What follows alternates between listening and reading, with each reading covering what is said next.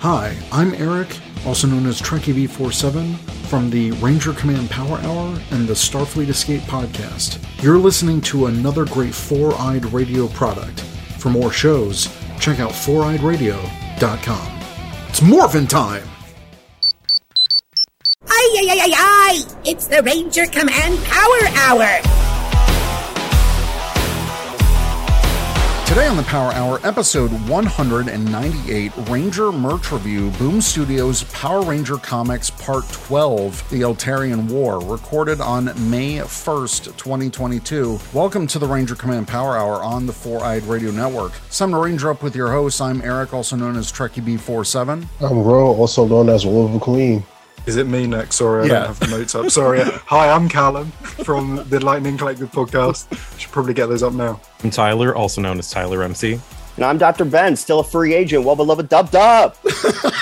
This episode is brought to you by our patrons on Patreon. Go to patreon.com slash Ranger Command PH to learn more about supporting Ranger Command Power Hour. Thanks to our $5 and above patrons Charles D, Chris P, Steve F, AJW, Jacob P, Steve M, Tyler B, Tyler W, Charlie N, Craig M, Liz M, Mason M, Jason O, Kevin R, Steve R, Hassan A, Bo H, Josh P, Derek G, and Teresa B for supporting us this month. Remember, you can go to linktr.ee slash Ranger Command PH for all the links for Ranger Command, as well as our Amazon affiliate link at amazon.com slash shop slash Ranger Command PH. Welcome, gentlemen, to the next comic review. How are you all doing? Doing good, doing good. Doing good. Yeah, good. Thanks. Feels good to be back. Awesome, awesome. So it's kind of that weird time in Power Rangers where there's not a lot of news going on. In case you guys have anything you want to talk about, either in the fandom before we jump into. Um, Hasbro, get your together. what are you doing with your figures Oh, where they're man. arriving in pieces and just so messy? What's going on, man? Yeah, it's kind of crazy. I think from what I've heard from like around, apparently, I guess with these new figures, uh, especially the Ninja Rangers, apparently they're no longer being made in China but Vietnam. So maybe Oh, a switch between production facilities has caused some problems. Um, Cool. Because I know this Ninja Ranger wave has been plagued with with issues. I don't know what's going on with distribution or anything, but I was in Canada last week and went to a Toys R Us just, you know, for a flashback and to see if they have any uh Red Ranger centuries I could pick up. And I mean, they had all the TMNT cross Power Ranger figures. They had most of the ninjas. Like they of course had the Z Omega Zord. Just so much stuff that I know would take like a huge radius of searching back home to even Yeah. Find. Like it's crazy. Yeah, distribution is is kind of all over the place, and there was a uh, GI Joe fan first Tuesday this past Tuesday of of we're recording, and obviously Emily is part of that brand. She used to be on Power Rangers last year, and she moved over to the GI Joe team. And it was just such a stark contrast between like the 13 minutes, the kooky 13 minutes that Power Rangers got. They even explained, hey, here's why some stores release things earlier than others. And here's logistical issues and this and that. Like they explained everything. Well, we still don't have an official reveal of Silver Space Ranger. What the hell is going on? He's been sitting on my shelf thanks to Eric for like the past several months. Since October. I'm never gonna reveal it. Why? To this day, I don't think anyone's found one in an actual Walgreens where they're supposed to be. No, Never once. I, uh, Walgreens is across the street from my apartment, and I just like sort of mosey on down. I'm like, Zhane here? Zhane here? And no, no. Yeah, it's kind of crazy. Recently, my friend Steve picked up a Ninja White Ranger for me, and he's in the same state, so he just dropped it by. But yeah, the distribution on these is crazy. It, it seems like I'm in this Power Rangers desert where I'm at, even though I've got multiple targets within easy driving distance. It's just bare bones for the these Power Ranger sections. I'll give them credit that I think the Ninja Turtle Rangers are the best things that they've ever done. Yep, absolutely. Yeah, I I love those figures. Like I I got Shredder recently from Hasbro Pulse surprisingly before Big Bad Toy Store. Right. So yeah, when Pulse had those in stock, I had to pull the trigger uh, because I wasn't going to wait around for Big Bad Toy Store. But yeah, that Shredder figure is absolutely incredible. It's Yeah. awesome. Also, I don't think I've seen anyone post any defects online. I've seen defects for most of the Ninja figures by now and a ton for the latest wave, but every single person who's gotten a Ninja Turtle figure has been like, these are amazing. Yeah, I'm going to get all of them. Look at this setup. That's probably down to Nickelodeon because they they were hmm. or Viacom because they were heavy heavily involved like the marketing for these weren't they for like the live streams and whatnot. So I think Hasbro as a company must have like really stepped up their game to to impress Nickelodeon and Viacom to be able to to do it. And then maybe in the future they'll do like another partnership with them on you know different brands or maybe transformers i think that's probably wise because hasbro were like right no mistakes whatsoever apart from like a few minor ones like shredder's morpher but like Sure. wise it was pretty spotless wasn't it Yeah. I'm happy with my set. I've got them out of the box and they are sitting on one of my shelves and they're very, very, very quality. I just did a rearrange of my shelves because of my Bomb 2 shelves. I've got all the complete teams. And then the rest of the Lightning Collection figures I kind of boxed away for storage or whatever. And I had one guy on social media like, why you buy them just to store them? And I'm like, what I do with the figures after I buy them is Yeah, no one else's that. business. Yeah. It's like, Right. what are you on? Yeah. like maybe I just don't have the room right now to to display them. We're sorry that Eric isn't one to zoom them around the room. right? And the collection looks nice, man. I see the Zeo in the bottom, brother. Look, looks Oh, real yeah. sexy. I love I got the Zeo. So I did all the complete teams going across here. I like to display the artwork for Tom Whalen. I don't know in the future with this plastic free packaging how the design for Rangers is going to change. I would hope that they keep his artwork on the spine and side for consistency sake for Lightning Collection. I'm not sure on that. Yeah. if they keep him on for the teams that have already been released but then they decide to change it up um depending on the team i'd be fine with that just as long as whole teams look the same Consistent, for me yeah. yeah. That's fair. I don't know how much they're like commissioning him for. I would hope that it's not that expensive, but he's done some posters for like some pretty high profile stuff. He's Oh, done a lot of Marvel Oh, yeah. posters and stuff. He he's done even like a radiant red uh, yeah, I got that variant. variant cover. Yeah. he's got a couple variants in there that are real sick. Yeah, so he I mean he's in high demand, so I hope Hasbro is paying him right for Power Rangers because I'd love for him to stick Right. around. Yeah. I love that style. The ones that they didn't use as artwork for recently, I have hope because they're at least kind of like repeats. Exactly. You know what I mean? Because they didn't use them on the gender swap red and yellow, which fine. You can only kind of You redesign that so many Yeah. times in Yeah. a box. They and didn't- Drakkon. Didn't use them and the Drakkon helmet, which again, you can only redesign Drakkon so many times until it Yeah. looks the same. So I, I really do hope they continue using him going forward. Do yeah. you reckon that's why they haven't revealed the next wave yet? Because hope they're waiting to see if there was backlash to do with the packaging.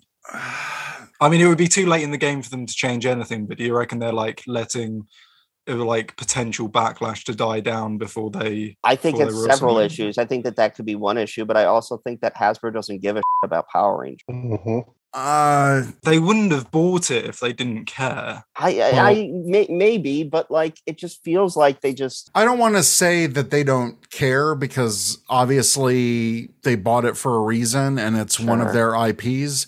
But I will turn that phrase around. Instead of saying they don't care, it's not a priority for them. yeah they care about other things more comparatively. Eric, you retweeted a thread that I posted a little while ago about like the fan first Tuesday for PR Right. and the D and D direct that they had for Dungeons and Dragons, just night and day. It was like Mhm. a difference of twelve minutes.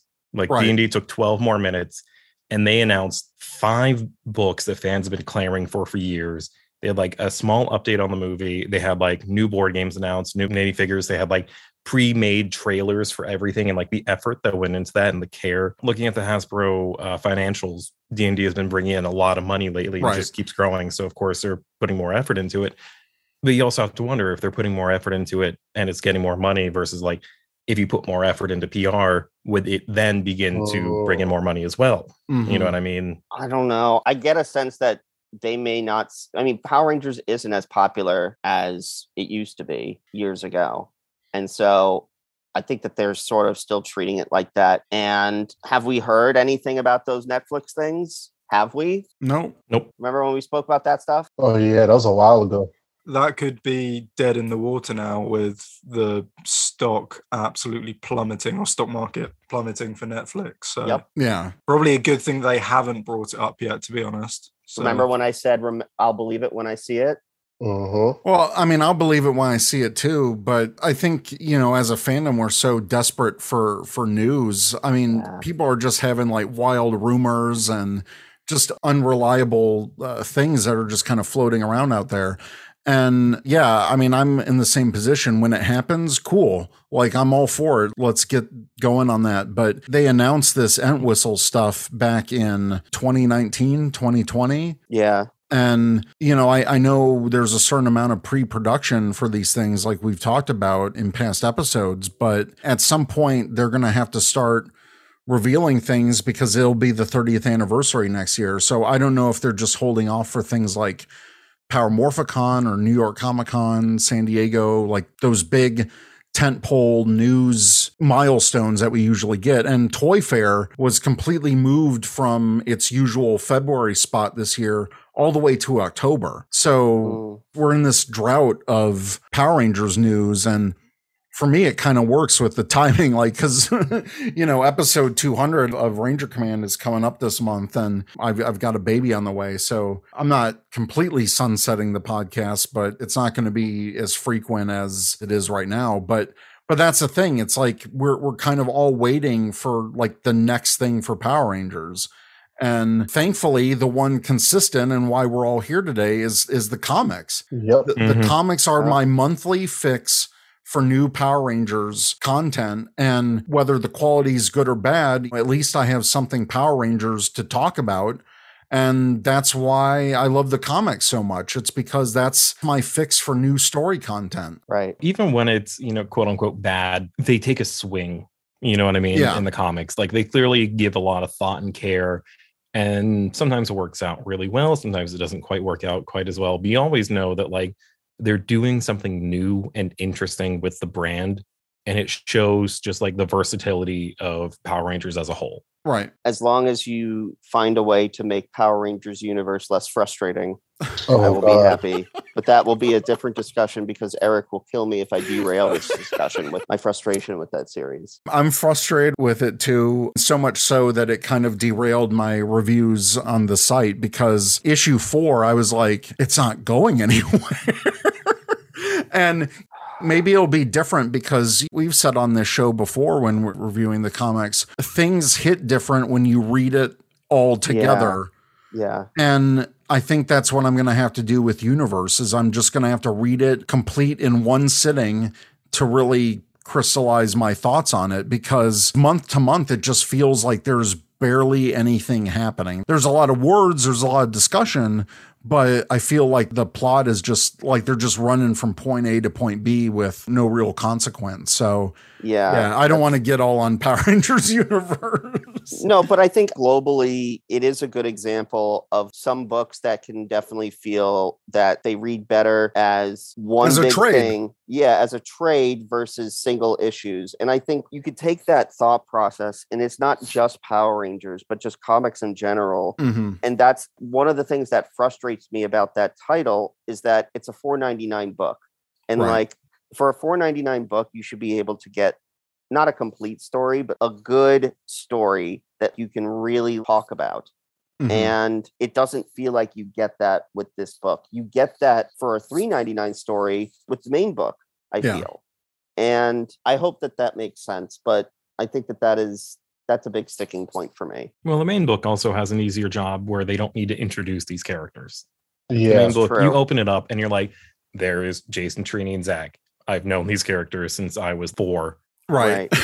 and admittedly, they've evolved quite a bit in the comics, which I really like seeing. Is like they're different than their TV counterparts, but I still kind of have the TV voices in my head and I read Yeah. the books. You know what I mean? For at least almost 100 issues in total now, we've been seeing these characters and how they've behaved in all these like different situations they've been presented in the comics where again universe will get off of it soon i swear but like it's brand new characters with like Yeah. very alien names which is Yeah. like cool and immersive but i forget them all the time Yep. so it's it's a different type of challenge Yeah, I feel like Universe is kind of one of those things where, how do I best say this? Mighty Morphin and Power Rangers, that's a pocket. It's a great pocket, and sometimes it's good to just stay there. Sometimes you don't need to expand. I like the one-offs, you know, like what is it? Um, we had the power with the couple Power Rangers in space ones. Unlimited. Unlimited. Unlimited. Yeah. I like Mhm. those, you know, because it kind of expands on the lore that we already know. But something like Power Rangers Universe is more just, it's more or less like why. That's why I want to read it in trade to see the Yeah. why. Is this Yeah. going to lead into the main line? Is this just going to be a one off thing? So that's why I'm not too interested in reading it month to month. It's, I, I told you guys in the group chat, it's chilling in my folder at my comic shop. I'm going to Mhm. pick all of it up when it's all wrapped up. But that that's what I'm looking forward to. Like why? The why. I need to know the why. Now, Right. one thing I think the the why, and it's like when I was reviewing this Eltarian War arc, which we're going to talk about, they keep bringing up Dark Spectre, not only in the main line, but Unlimited touched on Dark Spectre big time. Mhm. Universe is all about Dark Spectre. Yep. I think this charge to 100 is going to be Dark Spectre finally unleashing Mm. on Mighty Morphin and Power Rangers. It's been a buildup for like three years. They keep like whispers of Dark Spectre, Dark Spectre this, Dark Spectre that. He's coming up. Well, well, we've got Andros coming up. We've got Zhane and Andros in that. Un, in that, is it going to be another unlimited? It's another unlimited. Yeah. And we've got Andros in, in the main book coming up as well. I think you're right.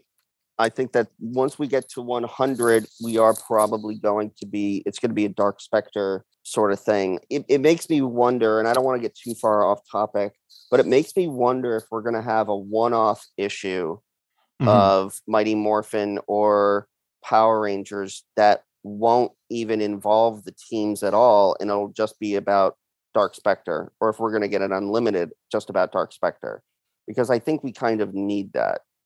Like an origin kind of thing Yeah, Yeah. yeah, something like that. Maybe. I mean, maybe we don't need that. Maybe we can fill in the blanks with the previous unlimiteds. I think it'd be cool. we did get that with Zedd in Unlimited Power, didn't we? And I Yes. found him a lot more Mhm. compelling after that issue than That's before what I'm it. saying. So, Yeah. well, I would imagine we'll probably get something similar to that later down the line. I hope they just swerve and give us like Maligore Yeah. like you think it's gonna be Dark Spectre? no no Evil twin brother. they pull a switch on us. yeah yeah. That's the question I wanted to pose to you guys because we haven't really talked about all that much the charge to 100 and it's happening right now in the comics starting with issue 18 for both Gee, Eric. series 18's pretty far away from the number 100. How would Yeah. general audiences know that we're actually going to 100? Yeah. yeah so that's why they've been doing these legacy I covers know. I know. God, I know. I hate those so much. They look cool though, but I hate them. Well, that's that's why I wanted to ask you guys. Do mm. you think this charge to 100 is leading back to a fusion of one title under Power Yes. Rangers? Yes. I don't think so because I feel like they're doing really well with the two series, two series in general. So I don't see why they would feel the need to go back to one series to tell a story. But then again, like the Omega Rangers, I haven't read any of the Charge to 100 stuff, only um, Eltarian War. But the Omega Rangers, from what we know, they've got a limited shelf life. They'll need to have something where they're still they still exist, but they just you don't see them Right. or whatever. So we know they've got a limited se- shelf life, but I don't feel like they will go back to one series. Yeah, I don't feel like that would be the case.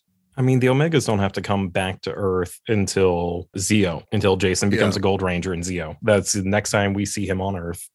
So Even then, they could still be around in Zeo. They just need to disappear during Zeo. yeah, Okay. I said yes. I'm kind of half and half, which I know is sort of a lukewarm answer. But if they go to just one title, I Mhm. don't think Parrott is going to be on the title anymore. Yep. it'll be just Mat Groom at that point. I think I think it would just be Groom.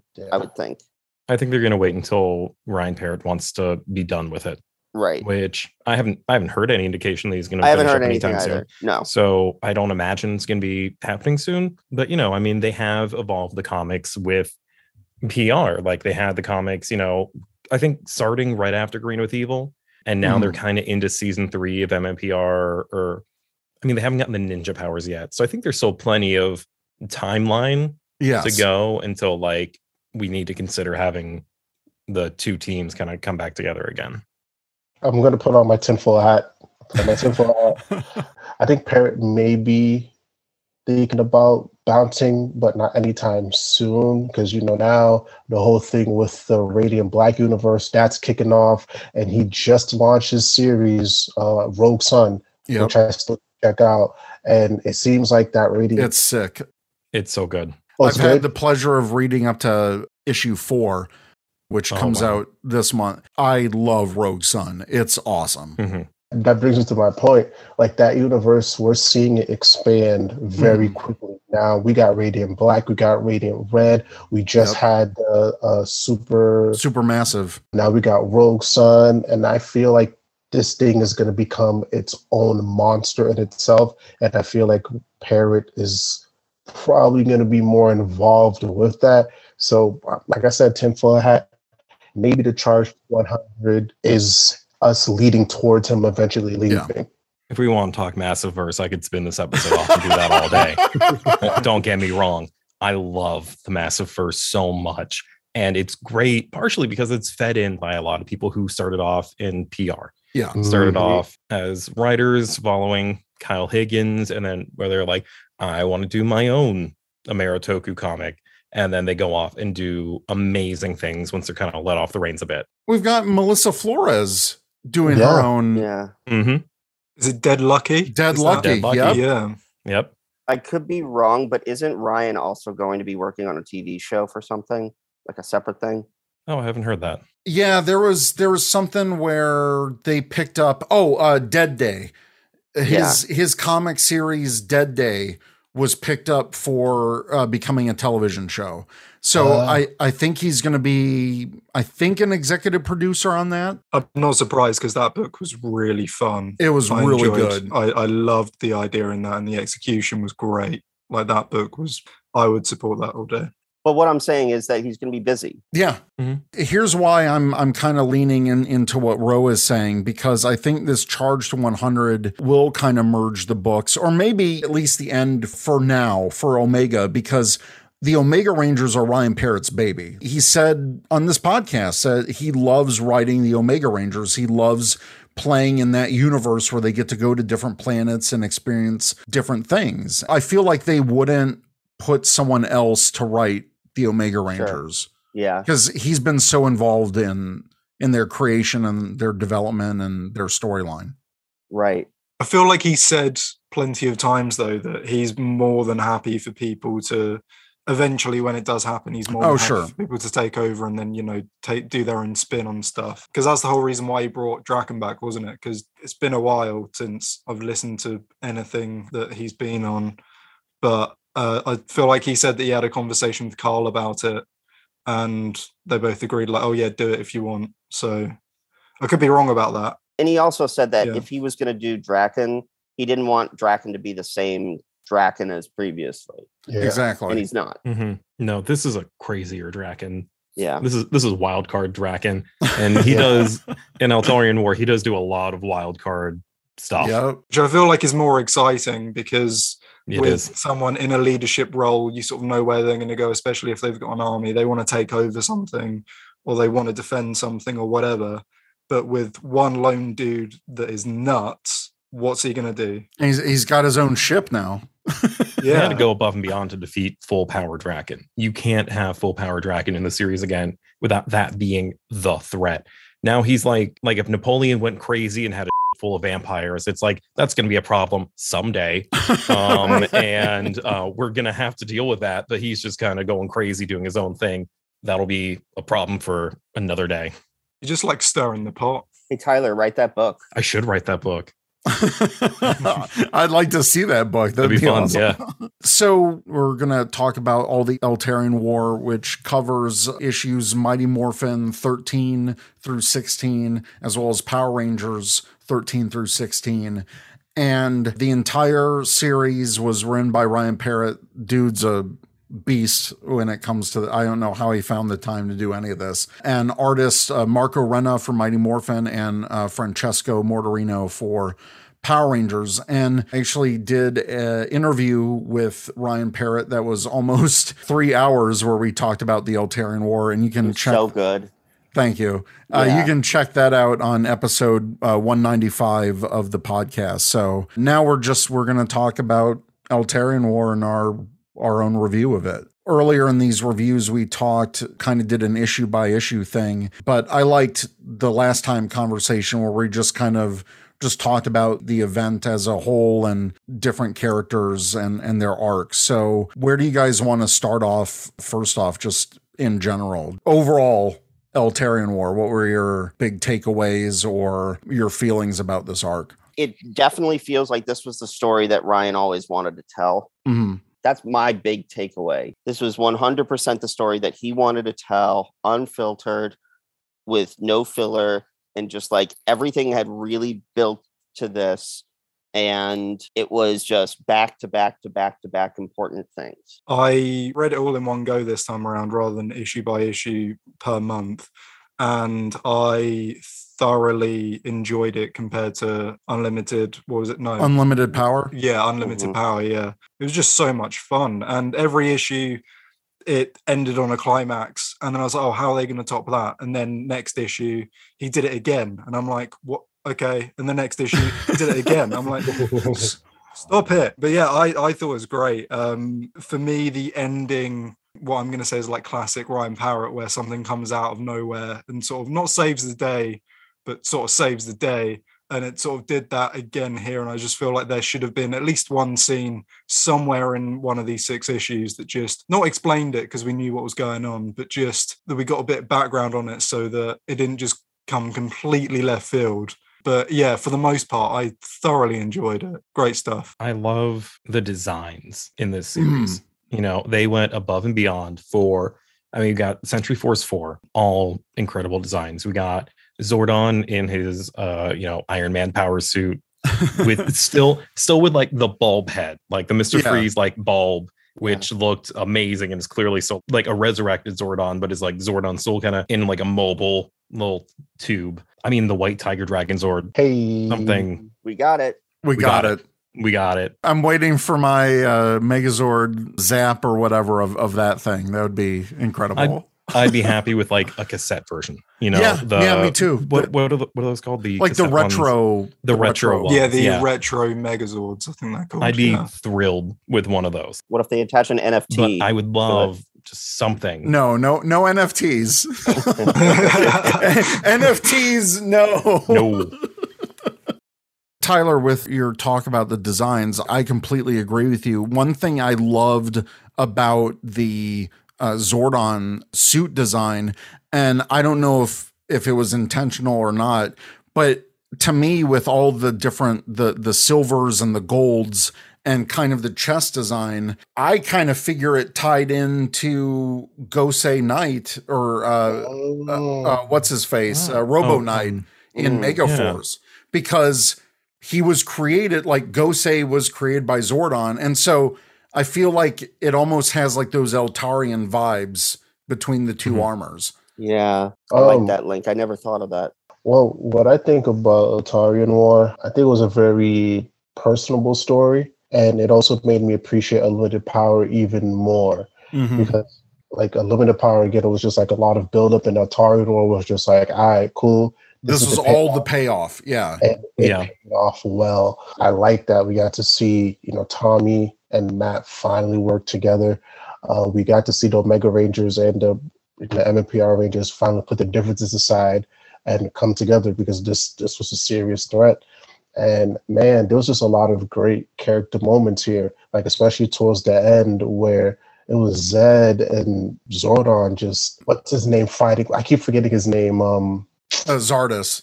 Zardis beautiful. I'd, ne- I'd never thought I'd see the day. Like I was like, is this is this for real? Like if I rated this, like this is really happening? And and we got it. Um, but overall, man, I always say this every time we do these reviews. Like, okay, the story that we just came from is my favorite. Dude, th- th- this is it, man. Like I, I didn't think he could top Necessary Evil. He topped Necessary Evil. How does this man keep doing it? I don't know how. I don't know. Bro, I completely agree with you with Tommy and Matt coming together, but Matt and Zack, Yes. as soon as Matt like takes his helmet off, I screenshotted this moment where he's like, "Oh, hey Zack, um, how's it going, man?" Zack's just like, "What?" Like this dude I played football with is the, the Green Ranger now. Like, Yep. it it's just like in one scene you see like, "Oh wow, I've missed a lot while I was out Oh. in space." And that's one of the things I really appreciated with that moment was because it ties everything that we knew from Go Go Power Rangers and, and what Ryan brought to Go Go Power Rangers. He crafted that series. And, you know, I, I think people forget that Matt knew Zack since they were like little kids Yeah. Yeah. seven, Well- eight years old. They've known each other for a long time. And I've seen other people do reviews or comments, and I get it. There's a lot of hate for for Matt that's out there. But Unwarranted. yeah, I think it's unwarranted because there's so much that Ryan has done to build up Matt. I mean, his character arc in Go Go was incredible and he kind of disappeared in the background a little bit. But for bringing him back to be the new Green Ranger and do all these different things like reveal his identity to the world to going off on his own and training with Grace, it's a different take on the Green Ranger and what they're doing after this arc, what they've been doing and even the uh the preview that we got for Mighty Morphin 19. Now Zordon is trying to connect with Matt because they don't have that connection. Like Matt keeps getting his name wrong. Either like on purpose uh, as disrespect, but yeah, I love how this arc for Matt is like like reconnecting with Zack. That was such a great moment, and it was a small like you know one page thing, but w- what a payoff for a buildup of of this character. The one thing that I had an issue with, I think, in Eltarian War was how they handled the Imperials. I felt like they were they kind of like went out with a whimper. When you do something that let's call it what it is, it was a gimmick when they did like those covers. Like when you tell a story like that, you're expecting something I think a lot bigger. But then to see that they were working with Zardis the whole time didn't really sit well with me. I wouldn't really say they were working with him. They they were sort of There's that Um, crystal that yeah. Thing they were that he under they were under his control. Like they, they knew what they were doing and they were sentient, but he basically had them on a leash. And what a great moment when Grace broke that leash when she surprised Zardis and destroyed the crystal with the psycho dagger. And then Yes. that's when the Imperials were like, Great, we don't have to listen to you anymore. Like, we'll spare Eltar was for the end, Yeah. but we're going to wipe out the galaxy. That was a great moment. All of Zardis's plans just revolve around crystals. It- It's, either like the control crystal, the Zeo crystal, just that man needs a crystal. Do we find out how he got that crystal? It's been so long since I read the comics and then I, I binged them all today, but do we learn how he got the crystal or did he just sort of pull it out from somewhere and I don't think so. And that's that's one of the things that doesn't like work well for me. I don't think there was a point that we found out that he found out about this. That must have happened in that 10,000 years as he was the supreme guardian. Maybe he just came across this. At least that was what was inferred because I know Zayla had that mission to the ship before this Eltarian war arc, and that's when she was captured. They wanted to gain that crystal because that controlled the Imperials. So yeah, I, I think that's something that I, I kind of agree with with Ben that that was like a key component that was missing in terms of explanation. I will say that the payoff page of the blue emissary, and I'm looking at it right now, like tearing that Ooh, emissary yes. in half was was sick. Was sick. Mm-hmm. I threw my fist in the air because I thought that was yeah, that was awesome. That was a really nice callback to that that cover. Yeah. I can't remember, was it like 39? Yeah, it was like 39 or 40. Those story covers, yeah. Yeah, by Dan Mora. Like, yeah, so having that cover recreated in the book was great to see, and I thought it was it was very well earned. I, I felt like for the blue um, emissary to to do that. And I love his line as he's doing it. And as it began, so it ends. I'm like, Yeah. just the full Mhm. circle. That was such a great moment. Yeah. Even though it's a tiny bit weird that the blue emissary is back. I don't know. I mean, it's kind of uh I don't know if all the emissaries are back now. He kind of talked with them and, and was saying, I'm going to search to see if they're resurrected or I. Mhm. So, yeah, What I got from it was that they were resur- I mean, like this is just what I took. It wasn't flat out stated, but like I would imagine they do exist again, but he's having to go find them again. yeah. Um, Yeah. so they could be, you know, elsewhere, or they could have just been like, you know what, I don't want to deal with that again. I'm just going to do my own thing. So um, that's what I took from it. I'm looking at the last panel, uh, and he says, Zack tells him, What's the rush? You just got back from the dead or wherever it was you were. I honestly stopped trying to figure out all a while ago. And then he, the blue emissary says, The universe is in chaos and the emissaries are incomplete. It is my responsibility to maintain order and I cannot do it alone. And uh, Jason says, And we destroyed the Orange Imperial, you were resurrected. Shouldn't the other two emissaries have returned too? And he says, Jason, for the first time in my existence, I have no answers. I do not even know how much time I have left in this form. Because of this, I must traverse reality and seek out the Morphin Masters myself. And he's not saying emissary, he's seeking out the Morphin Masters. So I think Yeah. there's that tie into universe. So why have universe introduce these as the the Morphin Master teens if maybe they're still out there somewhere? Right. I know I shouldn't. I still get Morphin Masters and emissaries mixed up in my head. Sometimes I read like Morphin Masters and I'm like, oh, you mean the emissaries? Like the people who look as though they have mastered the grid and have all the different like suits like Yeah. fluctuating on their body. But I keep forgetting they're two completely different beings. they're the emissaries of the of the Morphin Masters. They speak Right. for the Morphin Masters. And in this arc, when Billy is on that quest with the blue emissary, and Yale gets pulled into that too when they're searching for Zordon. The blue emissary refers to himself as a blue ranger. He's like, you know, as blue rangers, you know, we've we're all Yeah. kind Oh, of synced. Oh, So technically he's he's his own ranger, I guess. I guess the That's emissaries are, sick. are Yeah, technically that's awesome. rangers, yeah. Speaking of that moment though, that I thought that was a really neat way of pulling in the Zordon flashbacks.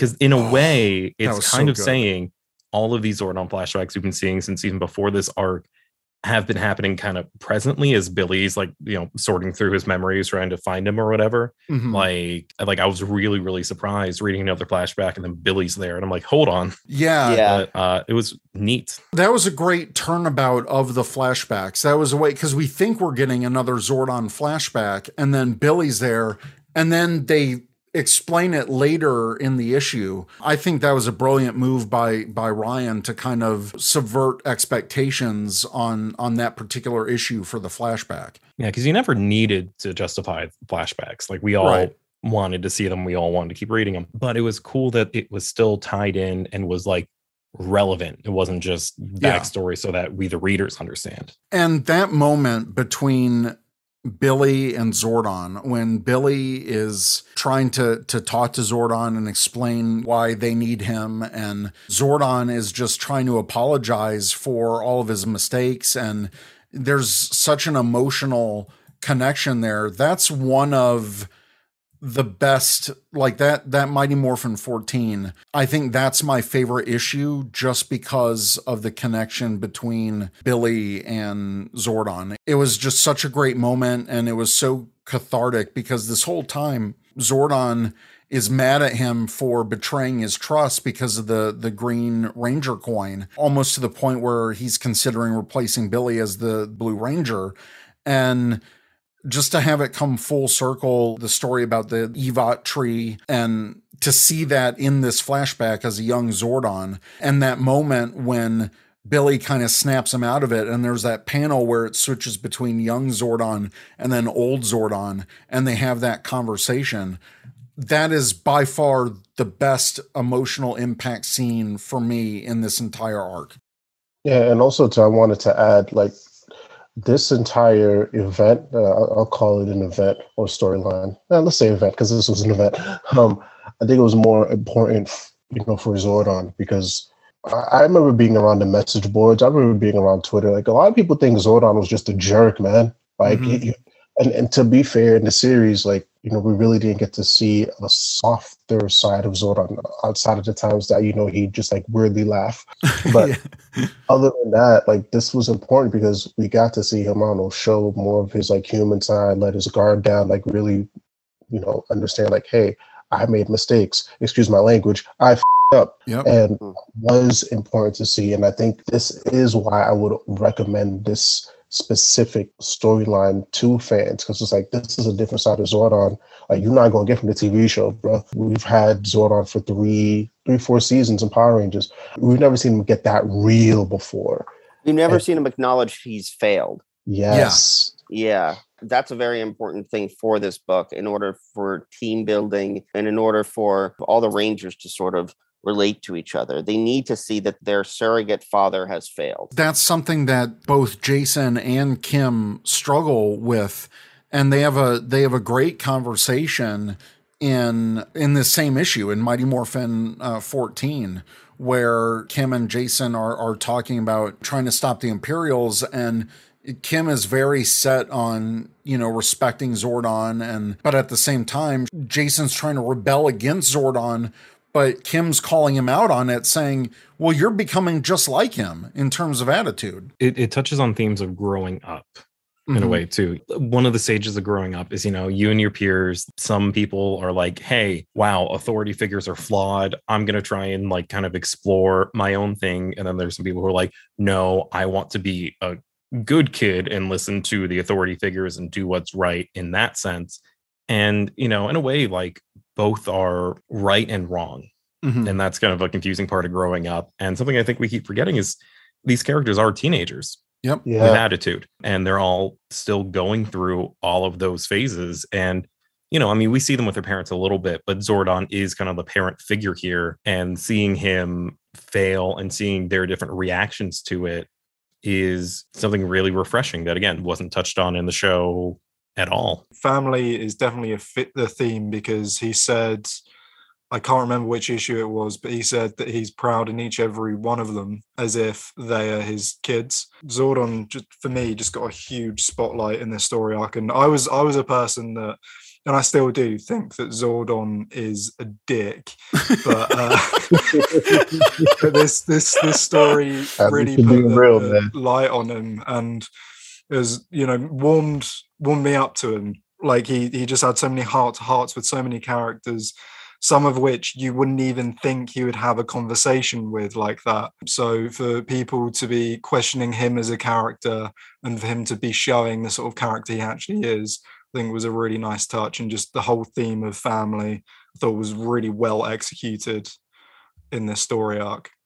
And i think his final confrontation with zedd was also My God. so much character development besides just like I'm a good wizard in a tube and he's an evil warlord. Like Yeah. knowing their history like we know it now and like seeing them kind of confront each other and like both are kind of unwilling to kill the other Mhm. basically Mhm. and just seeing the respect that they still have for who they used to be versus like the hurt of who they've become is amazing storytelling. Like it's something that is just so unlike anything we saw in the show, but is something that has made both characters so much more complete in my mind. Yeah, and you know, Ryan always said that you know, unlimited power was kind of like two thirds of that arc, and then Eltarian War was the the big dramatic conclusion buildup, and that resolution between Zedd and, and Zordon, there's this mutual respect for each other, even though Lord Zedd is you know evil of evils, but just this philosophical conversation they have about, you know, may the power protect you. What does that even mean? Right. For Zordon, it's almost like a like a religious call, but at the same time, he's just saying, look, it, it's who you are inside. And one of the things I appreciate about Zordon in this whole arc is is his growth as well. It's it's not just the teens who are growing and to have him realize that everything that he has believed and fought for for Eltar is now non-existent. Like Eltar is completely different now and it's not the big monolithic structure that he's been trying to protect. And in fact, the way they're turning it is a lot of the galaxy sees present Eltar as they're they're wrong. They're conquerors. They're the kind of evil force in, in, in the galaxy. You know, I don't want to spoil too much of Matt Groom's run, but when the Rangers are trying to find uh, a new command center and they come across this civilization who basically thinks, you know, Eltarians are these these conquerors. And so that's what I like about this arc is that Zordon coming to terms with his own people and that whole line i am i am zordon of earth was god that was such a great moment I have to say though, what, and I want I don't want to derail things. There's an error in the book, and drives me crazy, and it's and it's what it's when Zord. It's in the last issue. It's in 16, Power Ranger 16, and it's when like Zordon and and Zedd are fighting, and Zordon calls Zedd Zofram. And Zedd says, "Stop me calling that." I meant to say, "Stop calling me that," and we all read it the same. oh I, wow i see that now yeah but I wish they didn't screw it up.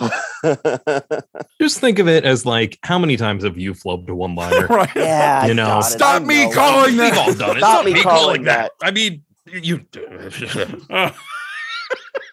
turned into a caveman for a split second there. Yeah. The anger took over. I will say this about Zedd though and Zordon, you know, to an extent. Like I feel like the storyline was kind of like a it's kind of like a soft reset for whatever it is that they're going to be going through. Because like they both had this understanding. So now in the back of my mind, I'm wondering, it's like, okay, because you have this understanding, both sides, yo, what is Zedd gonna do next? Mhm. knowing now that he understands Zordon's resolve and Zordon understands Zedd's resolve. So it makes me even more scared for when he does come back, like what type of energy he's going to be coming back with. Because they just had, you know, this whole big emotional moment. They fought together. But what's next?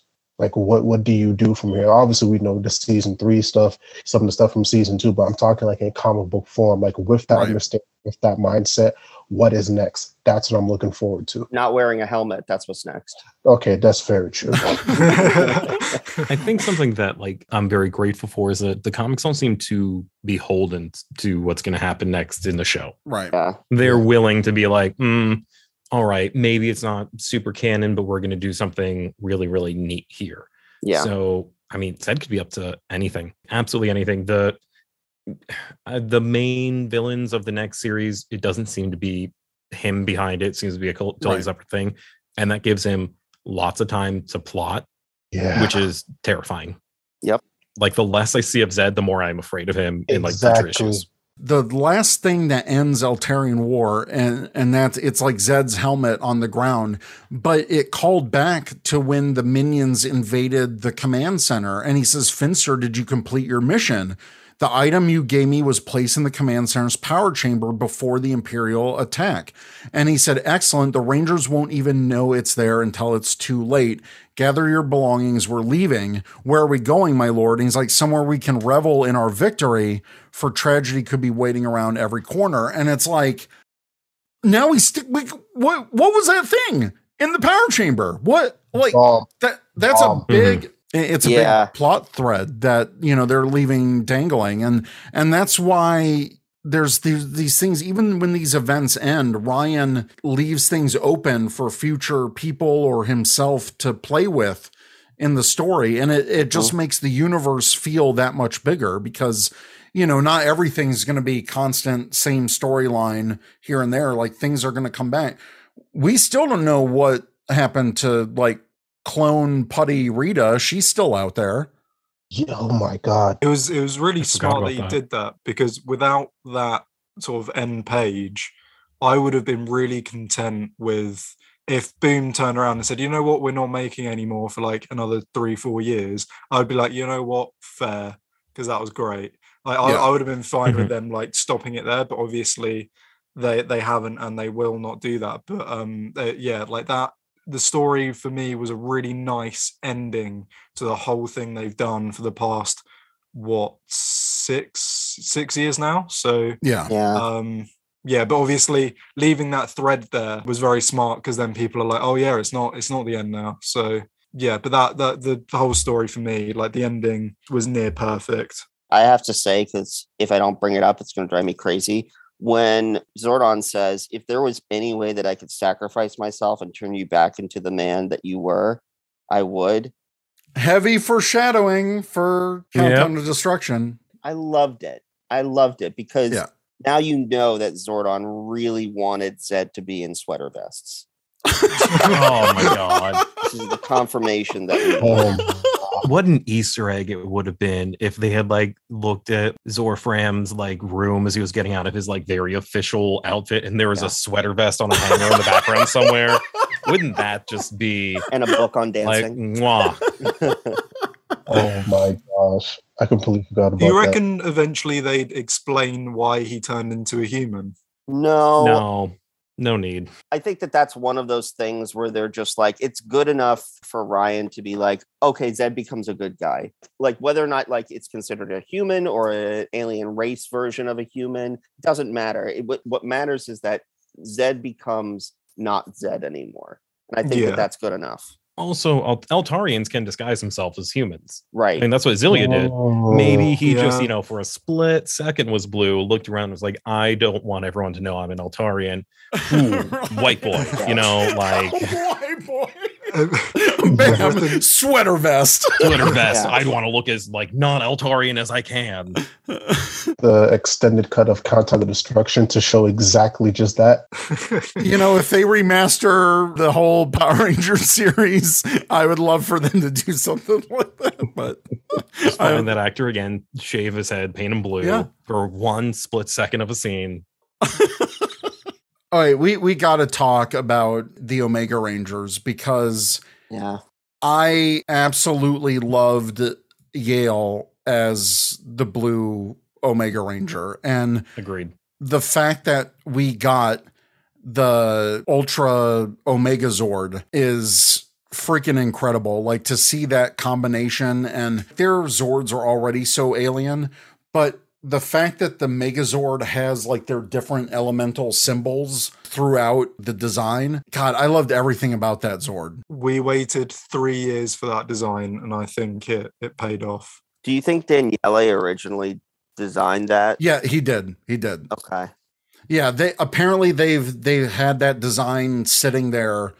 Um, I think I think that's what Ryan said. It's like they they designed everything and it was just waiting for the opportunity because until you had a new blue Omega Ranger, you couldn't form the it, yeah. Megazord. Yeah. Um, so they were waiting for this moment to unleash it. But yeah, Daniele did do the original designs. for that. even then, by the sound of it, they couldn't form it anyway because the blue emissary had to step in and be like, right, you've unlocked this now. Yeah, it, that was So- definitely like a go say moment. Like you've earned the power of the Megazord. Yeah, a little bit. Yale also had some of the best one-liners, oh, even yeah. though he was a cat. Like there, I got one scene saved here where it's like Zarda Zorda sent us with a message: "Get off our planet." And Yale's just meow. Just I, I love it every single time he gets a word in. Just What what I really liked about Yale is that he didn't have the classic trope of oh a new ranger they're ultra powerful. He just immediately blended in with the team Yeah. and was Yeah. part of it. That was really nice and refreshing because every time I was like, wow, he's not really doing a lot. And then I realized, no, no, he's doing a lot just by being there. There's so many ways that Yale could have been handled very poorly, and I Yeah. think that it was just handled very, very, very well. Yeah, I don't want to spoil, but in one of the recent issues, the way that he just bounces off of Jason, and again, I'm not going to spoil, It's just it's just peak perfectness. Like I love it.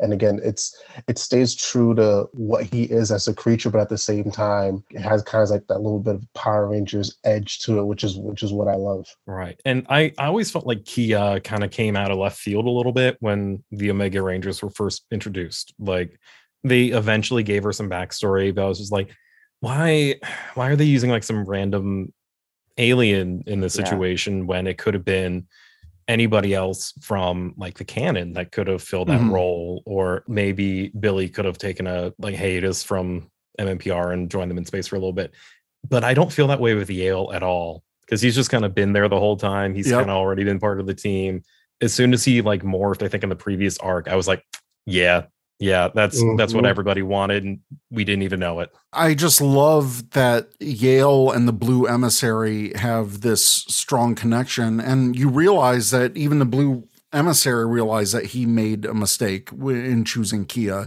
He didn't realize that that Yale was right there and was the one true kind of Omega Blue Ranger. So I just love that evolution of the emissary too the blue emissary because there's that one issue where where he completely narrates the the intro. It- that was just a good a good moment too. But seeing the inside cockpit of the ultra omega zord and yale's essentially on like a space treadmill like like they they, they can all control. And like even the zord goes on all fours and becomes more animalistic I I just think that was that was brilliant. And uh, the one thing that that Ryan said in one of the interviews, like because Kia had that trident, well, in Yale's form, the trident becomes those like claws that he has.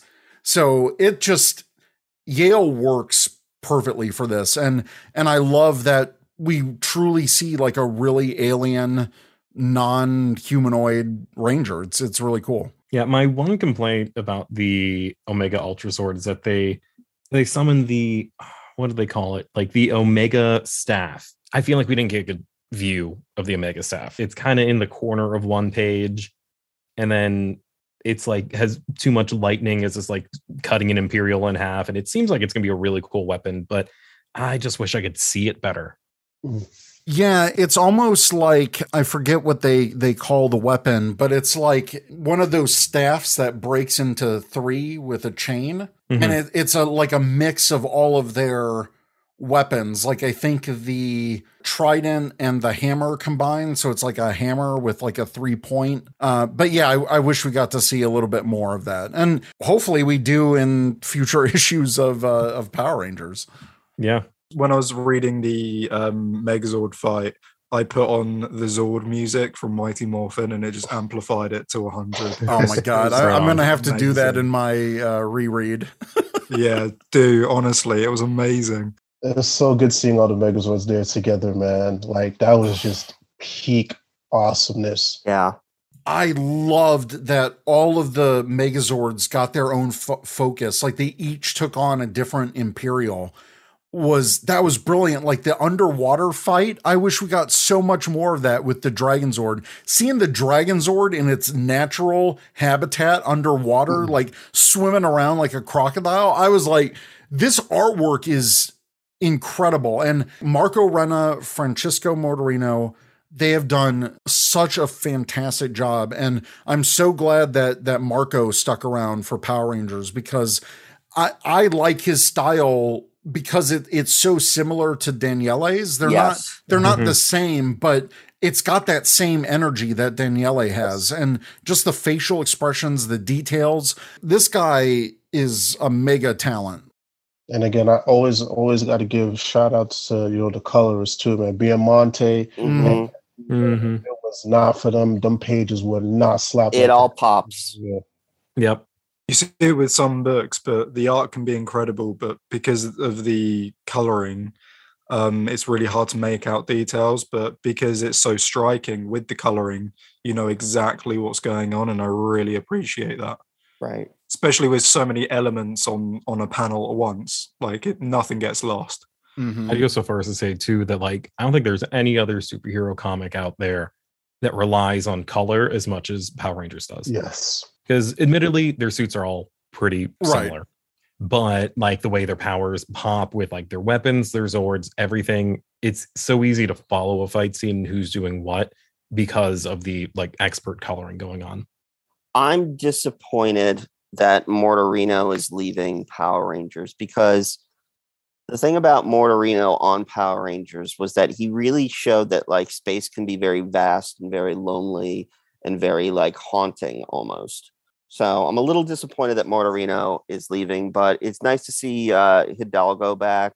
He's Yeah. back on Mighty Morphin, and now Renna is going to be over on Power Rangers. Yeah. It'll be cool. Yeah, going back to uh, to the colors, one of my favorite panels is kind of it mirrors that uh, Power Rangers 10 when we find out that Zophram is is Zed, and when Zedd touches the Zeo crystal, everything explodes. Well, we got the same thing when Zardis gets killed. And it's just that that purple energy, and it's not as violent, but it's still like pretty graphic and i just i love the energy that that this whole team has in terms of the lettering you know the effects of the lettering with the kufwaf or kufwoom or you know whatever the sound effect of the day is. Ed dukeshire and um, that whole team just the way that they gel and I, I just love how the colors and and the word bubbles like for the imperials it's all different. And when they were merged there was that that subtle blending of the colors and the word bubble. Mhm. like everything just worked together perfectly. And I, I can't say enough about this this creative team um, you know ryan tells such a great story but it wouldn't be anything without the art or the colors Yeah. or, or the lettering and i don't Yeah. think i don't think these guys get enough praise and and they should Ed Dukeshire must be exhausted. He's lettered every single Power Rangers, any everything. Every Yeah. power rangers comic ever the specials the miniseries everything all of it. The extra stories and the hardcovers, all of it. yep What I'm gonna do, I'm definitely clipping this part of the episode when I release it, and I'm gonna tag him like, brother, thank you, thank Yep. you, thank you, Yeah. thank you. I don't think they hear it enough. but yeah, like I think Marco Renna killed it, Francesco Mortarino killed it, and that's why I like the issue Power Rangers 15 because they both illustrated that issue. Like Marco Renna kept up the Zordon and Zedd fight and then Francesco Yep. did everything else. So there was that continuity from one issue to another and the fact that they both teamed up on Power Rangers 15 was amazing. No, seriously, I hope all those guys like went out after they were done with this event and like had a good couple drinks, man, because they deserved it. Like Yeah. seriously, they they deserve like all. They all praise. live on different continents, but I'm sure they That's all okay. They can- separately. I'm, I'm Yeah, sure they all separately. yeah, live. a Zoom, a Yeah, Zoom. Zoom, Zoom happy Now, hour. who got to pay for all of them to come together? No, no, no, I'm not. Well, whenever they start going to conventions again, holy cow. yeah. One thing I kind of want to bring up, and I know I know solicitations are a thing and they have to have synopses, but one of the synopsis, like for Power Rangers 15, and they initially said that Power Rangers 15 was going to be the finale, and then they gave Ryan two extra issues in the 16 to kind of wrap up the story. So initially one of the the synopsis for Power Rangers 15 was like it's the epic conclusion and who will die and it's like well I mean we know we know uh Zardis died but they definitely made it seem like it was going to be either Matt or or something it just that was a little strange I mean, one of the heroes. That's I had my money on Matt all the way of him dying. Do you think that originally that was the plan, and then there was like a decision from up top or something? Like, what are you what are you saying, Eric? No, I'm just saying like the the initial synopsis made it seem like th- this was when the solicits were in advance and they said that that Power Rangers 15 was going to be the finale and then Ryan pushed for the two extra issues and that's when Daphne was like, "Oh yeah, sure, absolutely." And so they had to kind of rework that, but I'm just saying the initial synopsis definitely kind of spoiled that someone would die. I see. Yeah. So when we finally found out it was Zardis who died. Well, you can chalk it up to solicits always being misleading. Power Rangers universe. Um, but also but also, and I, I mean no disrespect to Lee InHyuk, but issue 16 covers a little lazy. Uh, which one? The Mighty Morphin, Mighty Morphin? Mighty Morphin 16 covers a little lazy. And if you're asked to basically throw in two extra issues, I now understand. On one hand, it it serves as sort of a bookend to the beginning of of uh, Mighty um, Morphin one. of, yeah. yeah, Mighty Morphin 1. On the other hand, it's a little lazy. Yeah, and that's that's something a lot of people pointed out, like because it just reused the elements from that cover and just kind of remixed it with the the Dragon Zord in the background. I thought it was definitely a, a temp cover, but Yeah. you know, it, it ended up not being that. Billy, your pose, it, it can't be good for you. It doesn't look comfortable. But in the context between Mighty Morphin 16 cover and Power Rangers cover, I like that we got Yeah. all three Megazord or all three Zords and all of them kind of having their moment on top of a Zord. That's always a cool image. Whenever the Rangers get to stand on, on top of a Zord, I think that's cool. And and even the moment where Zordon got to do that, he had this peaceful moment on the the White Tiger Dragon Zord and kind of having that moment where he's tearful and just kind of looking out into the ocean. He says he always wanted to do this. Yeah. Yeah.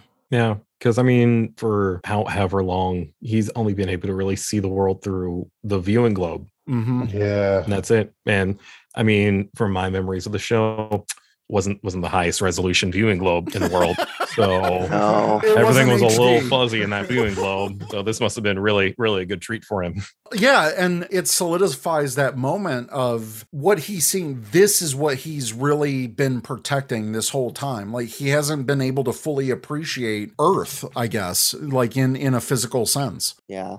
Going back to the cover when it was like initially revealed, I was also a bit like, yeah, that's lazy. But reading the whole story, it sort of makes sense because all of the Rangers are now together. Mhm. Because obviously Matt was on his own doing his own thing, but then he made up with Tommy. And so I just think that cover fits perfectly for me now. It's sort of like a nice bookend in Mhm. terms of the whole story. So um yeah initially i was disgruntled but now i'm i'm i'm actually really cool with it um i really like it so One thing I really would have loved to see, especially for this one, and you know, I really hope somebody from Boom is paying attention.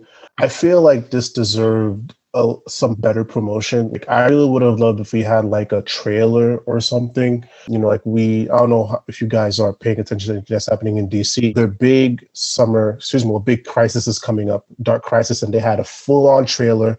Nothing too crazy, just a couple panels from the comic book and you had, you know, the main writer, Joshua Williamson, just explain what's going to be happening.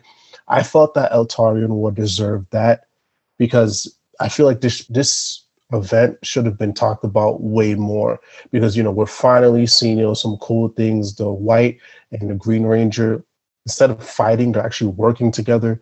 We're brushing up on Zordon's backstory. You got Zordon and Zedd working together. Like this should have been bigger than what it was. And maybe it's just me. I feel like Necessary Evil was better promoted versus, you know, here where it's just kind of, okay, here, this is something that's happening. And if you're reading it, you're reading it. And if you're not reading it, you're not reading it. But I felt like this deserved a lot more. Like, again, I think this is my favorite story so far. But because of just the stakes of what's happening here, nah, man, like it, it deserved like a bigger pop, much bigger. It sure would have been cool if Hasbro had like I don't know, some sort of stream where they put fans and their desires first, where they could hype up the comics or something. Mm. Uh, but I'm sure they wouldn't have time to talk about the comics in those theoretical fan first events. Yeah, and and Boom did a couple of their own interviews with with Ryan and I think there one of those was included back in October with Ryan, but yeah, there's there's so much more. Like like you said, Ro, they could have done a trailer, like a comic remix trailer Yeah. um, kind of hyping things up. I, I would have loved to see that because Boom does it with some of their other properties like uh, BRZRKR and um, Something's Killing the Children. Like they do all that Yes. stuff, and it's like how cool would it be even if i know they would probably never do this but maybe get a couple of the original actors to read a couple of the lines from the comic and include that with the panels or you know uh, even if they don't go that route like have some kickin' mighty morphin theme and like these Mhm. panels coming out and like you know big titles like the event you've been waiting for the eltarian war zordon Yeah. versus zedd like right, right. and just be like, whoa, what? That's when you pull in that Mighty Morphin audience that maybe Yeah. still hasn't checked out the comics. It had zero hype, didn't it? And it was more of an event for me than Necessary Evil. Um, because they were hyping up Necessary Evil for I want to say like three or four months, weren't they? Because they released Yeah. that one uh preview of the White Ranger and um everyone was like, Oh, is Tommy the White Ranger? Is it a new dude or like what's going on? Are they like completely doing their own thing?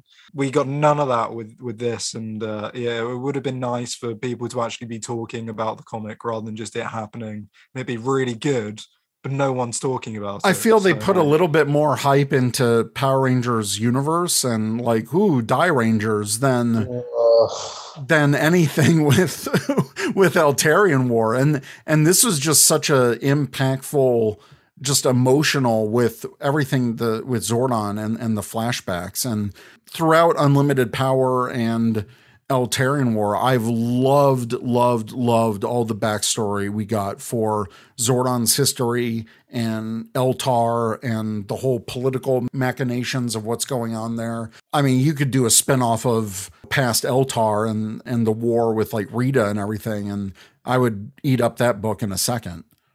I mean, to like, you know, reemphasize like the hype that should go into this book is like, imagine telling yourself as a child, this is going to happen. Zordon is going to fight Zedd. The Tiger Zord and the Dragon Zord are going to combine and it's going to Oh. look amazing. Jason, Trini, and Zack are back and they're in space and they are fighting alongside the other Rangers. Like, I'd say, where's the toys? Yeah. okay, sure. Yeah.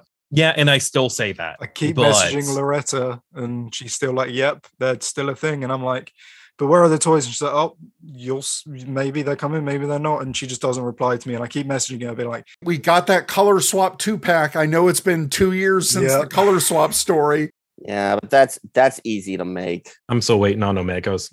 I'm I'm waiting on Give the me Omega, Rangers. Omega. I want the Omega so I bad. want Yale. I want Yale, like big oh, freaking cat. Very boy. specifically Yale, yes. Yes. Big good cat boy. Like uh, to make it a figure.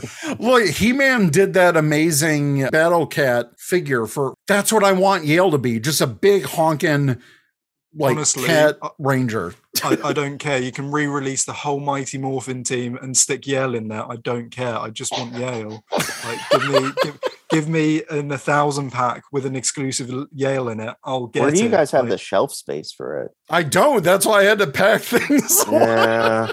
He will be my desk buddy. Okay. That is Yeah. where he will live. All right. No, I want the Omegas too. Yeah. I I think we're due them, and I think that it's hopefully a matter of time Mhm. that they do them. It's been but- two and a half years. two and a half years. It's been two and a half yeah. years since they've been a thing.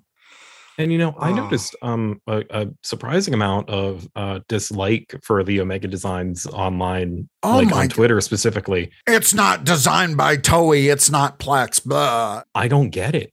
I- I, don't get I it don't at either. all. I'm like, this is an amazing Sentai design. Like Someone out there will always have a reason to complain or whatever and whine. But look, for the I think for the most part, the Omegas have been very well received. Yes. The, the only time that I can think of of when a design was changed due to fan backlash, Sonic the Hedgehog. Sonic the Hedgehog, and then comic wise, when uh, Ben Reilly debuted his new costume, and then they were like, "Oh, we're we're just gonna have him go back to the blue hoodie."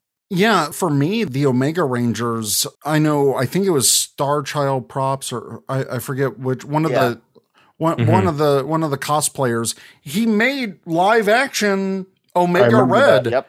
And I was like, it works. It totally works in live Yeah. action. and it was quick too. It was a turnaround. It was like bam, he he had that going. They put those helmets that he made on display at the Boom booth Yep. at New York Comic Con, and I'm sure at other cons as well. The Omega Rangers debuted in like September 2019, or was it no July or something 2019? Yeah, it was July. And the next month, Yeah. um, the helmet appeared from Star Child props, and then each day of New York Comic Con, pretty Yeah. sure they revealed a new helmet. Yep. yeah. He re- revealed a, a new helmet, so that was so awesome for me um, to just like watch that unravel. And yeah, uh, two two and a half years later, and still no plastic toy in my hand I can play with. When are they going to do a Yale helmet? That Oh, thing would be Yale like the size of my Oh. desk. That thing. I still want it. That would be amazing. Could you imagine trying to like explain that to someone that comes over? Like, what what is that? What It's a the hell is that? What sort of helmet is that? No, no, no, no, no. You don't understand. It's from a comic Power Ranger comic book. It's an alien cat who's also the Blue Ranger. What's hard to understand about this? Yeah. Does it fit my head? No, absolutely not. But I still have it. You know, I I feel like probably PMC would be where they'd release some info on Omega Ranger figures. Hopefully, mm-hmm. fingers crossed. You know, it's only a couple I, I months. swear, away. if they're an exclusive to a Comic Con in the US, I'm going to be fuming. I I unfortunately think that that is the more likely scenario. I'll try to buy as many copies as I can. Callum, I got Thank your you. back. Thank you. I will be fuming. I, I would, yeah. PMC exclusive for sure. I, I, I yeah, finger not fingers crossed, but I can see that happening. because you, they just wouldn't fly off the shelves. Well, ju- then just make it like a previews exclusive. They they've Yeah. done that for. There's just a Harley Quinn pop that that just Sure. is a previews exclusive. Like if the comics sell, like you know, make it a make it a fan channel exclusive or you know whatever the hell they call it. Um, Right. If they're worried about sales, then then tie it to comic shops. Make it exclusive for local Mhm. comic shops. Like make your pre-order on preview previews. As soon as you say something is exclusive, it will immediately sell. So, Yeah. Yeah. I mean, I don't think it's an issue of will it sell. It's just a case of do they have faith in it? If they Mhm. do, it'll probably be in a wave or in a multi pack or whatever. If they don't, it'll be an exclusive and it will sell. I mean, look at the Dino Charge Black Ranger. Like, no one really cared for that team as figures, but he was really hard to get for ages. And then all of a sudden, he came out in full force and everyone could get one. But for that first like three months, he was really hard to get for I think just about anyone in the world. Mhm. So um, I think it's just a, a case of how much faith do they have in those designs. Really. Yeah. I mean, I think the fan demand for it will be strong and immediate, perhaps not long lasting.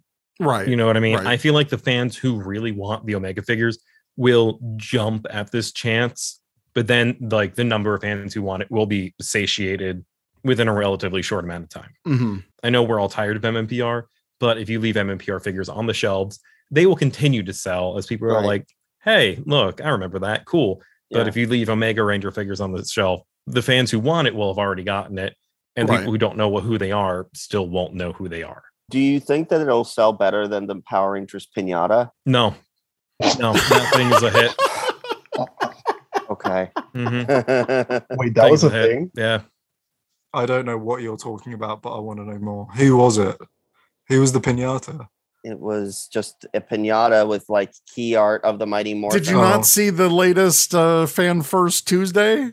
I did, but I I missed that. I must have. I they did had they had a little like commercial for uh Party City Pinata, Oh, You okay. guys are true. and everyone was like, "Why are you previewing this?" And mean, to it's be been fair, out for over a there year was already. so much to talk about in that fan first Tuesday. You know, I mean, it was.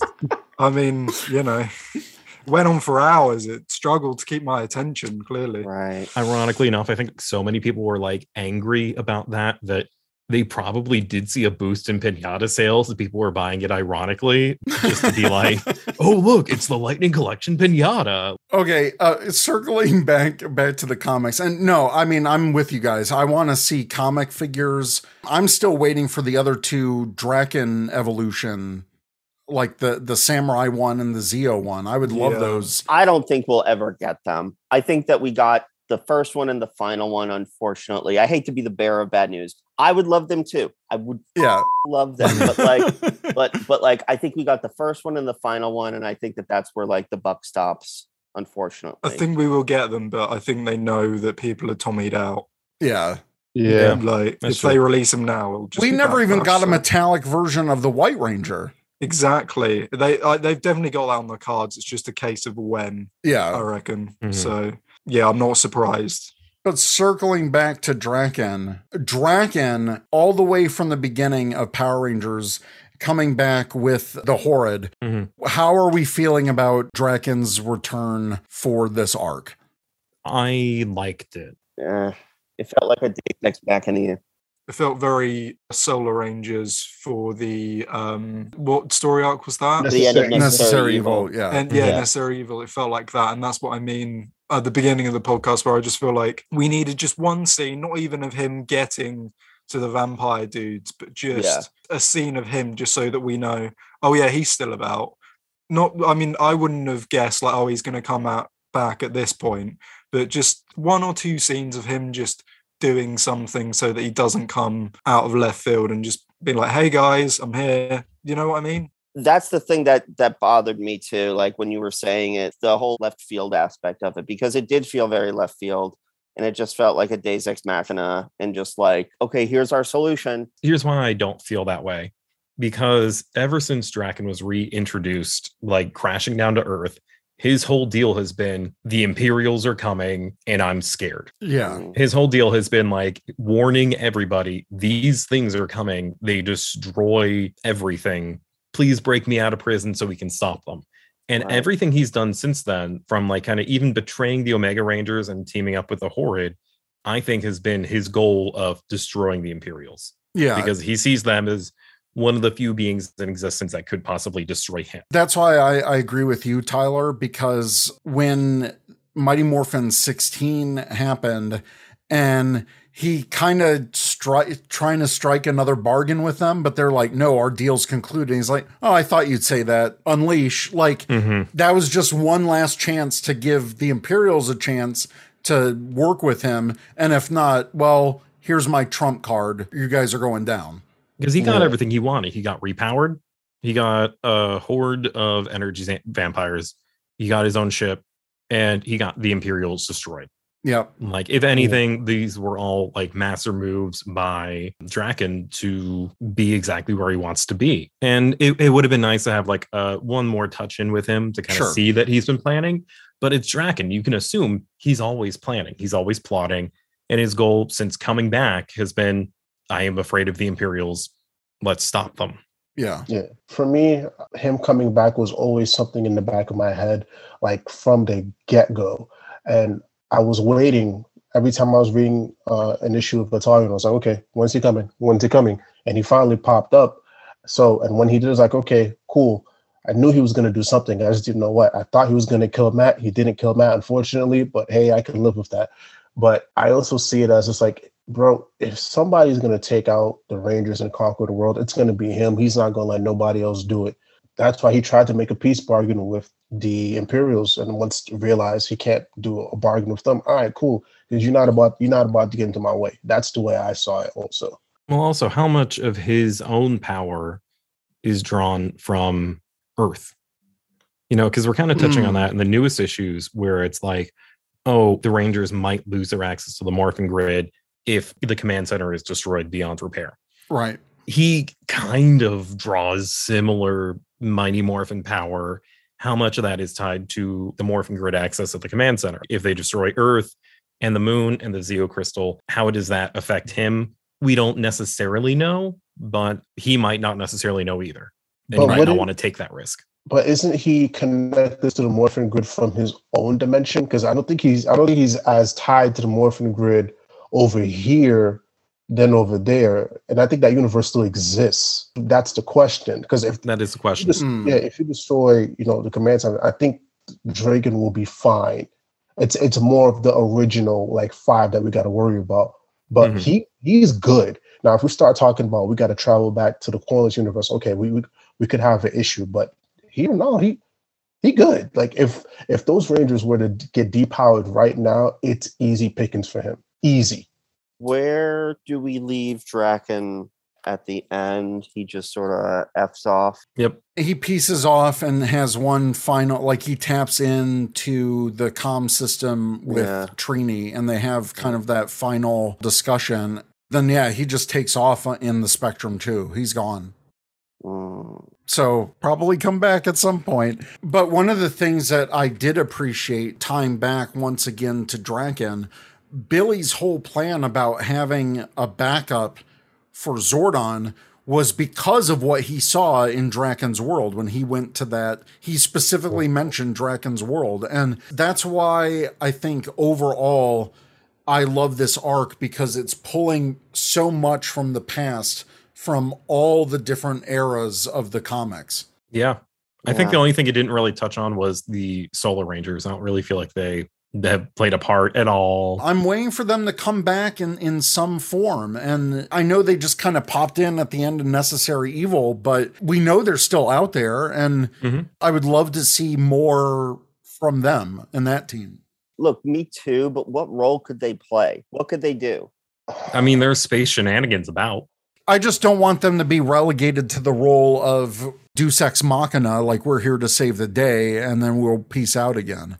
And that's why I'm glad they didn't show up in this arc because I'm like, then what? Are the Solar Rangers just going to become only for these world ending events? The events? fixers. Yeah. I just I feel like they've been kind of relegated to like not being like wasted opportunity almost. hmm Like I feel like it, it was a cool idea. I feel like great designs, yeah. but like that whole arc just doesn't play into the main series anymore at all. It feels like when looking over like the entire canon of the PR comics, hmm it just doesn't feel super like important anymore. I just reread it and it just it doesn't feel important at all Yeah. anymore. I- Unfor- and, and that's unfortunate because it was something that I was like very much looking forward to, like a hodgepodge group of rangers and everything.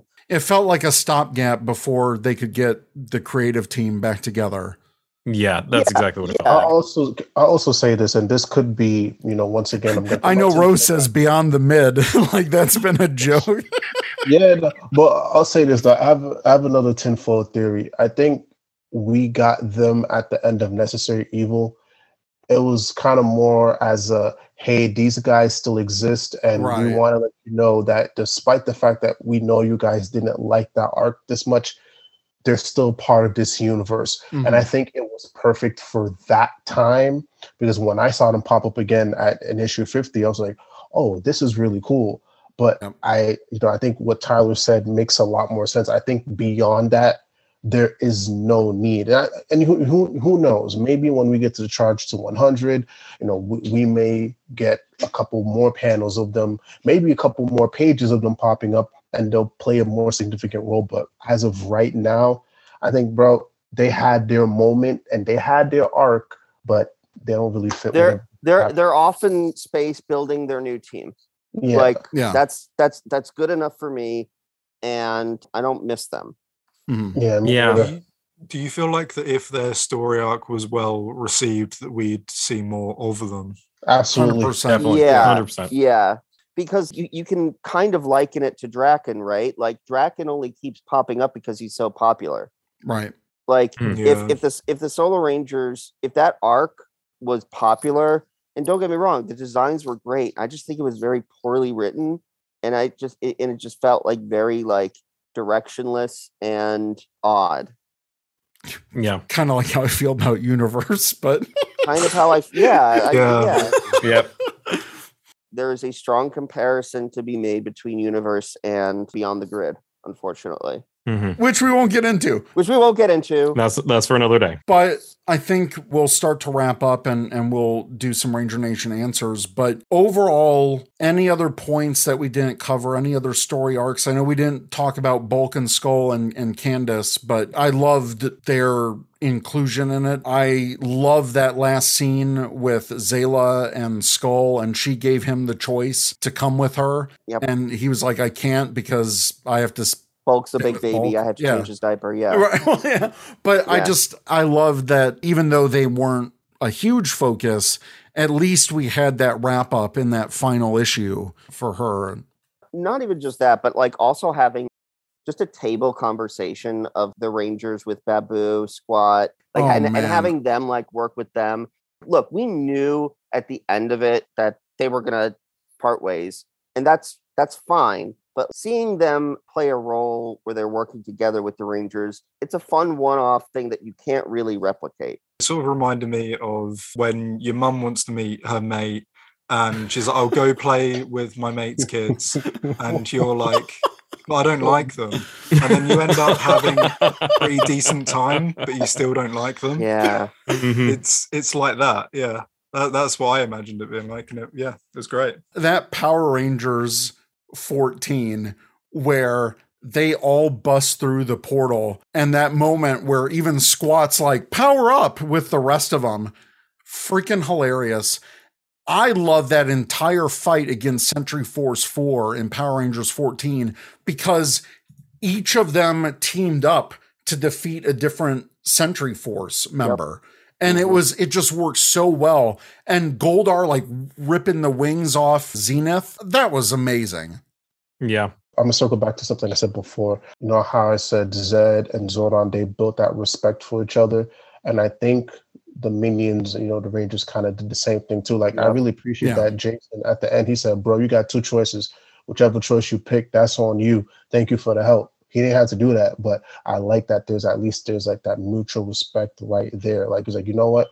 I'm probably gonna see you on the battlefield, but I still have to commend the fact that you didn't have to help us, but you did. And I, I respect that a lot. Like that was needed. And again, you can't replicate that. You can't do that again. Like this is a golden moment right here. Yep Yeah. it makes me sad when we see villains playing a good guy role and we know that they're going to get turned to dust. yeah Oh, Sure. dang. I mean, Yeah. we don't we don't know they got turned to dust because Finster didn't get turned to dust, did That's true. Finster did not get turned to dust. Oh yeah, that's right. He didn't. Do we see Goldar being turned to dust? I don't Yes. think we do. Oh, we did? Pretty sure we do. He Oh, did, yeah. Do we? But he came back. I don't think we Did see he? Scott goldar and Baboo, though. maximus Uh, Oh, that's yeah, not an yeah. army this is an army Yeah, I, forg I forgot that that's meant to be the same character. Yeah. I don't remember if we see Baboo and Squatt specifically turn to dust. I'm pretty sure we don't. I don't think those No, suits are the- ever seen again right um, after The Zeo Caravan. Zeo, sometime in Zeo when they're like packing up and leaving. And Um, Rito is also like off there somewhere because we didn't see him after a while either. So Rito's could still be was missing around. Yeah. Mm. But like I I do appreciate that they all the like minions get more respect in Mhm. the comics than anywhere else because like they're Yeah. minions for a reason. Like they're they should be competent more than just like comedic relief. I've been reading through the Power Rangers RPG book recently, and they they kind of give a rundown of the minions and how to use them, and they don't even mention Squatt. Wow. They're like Finster makes monsters, like Goldar is a very competent fighter. They even mentioned like Baboo is like an alchemist, but they just don't even touch on Squatt. I mean, he kind of just eats. He's gonna eat- He's got a gun.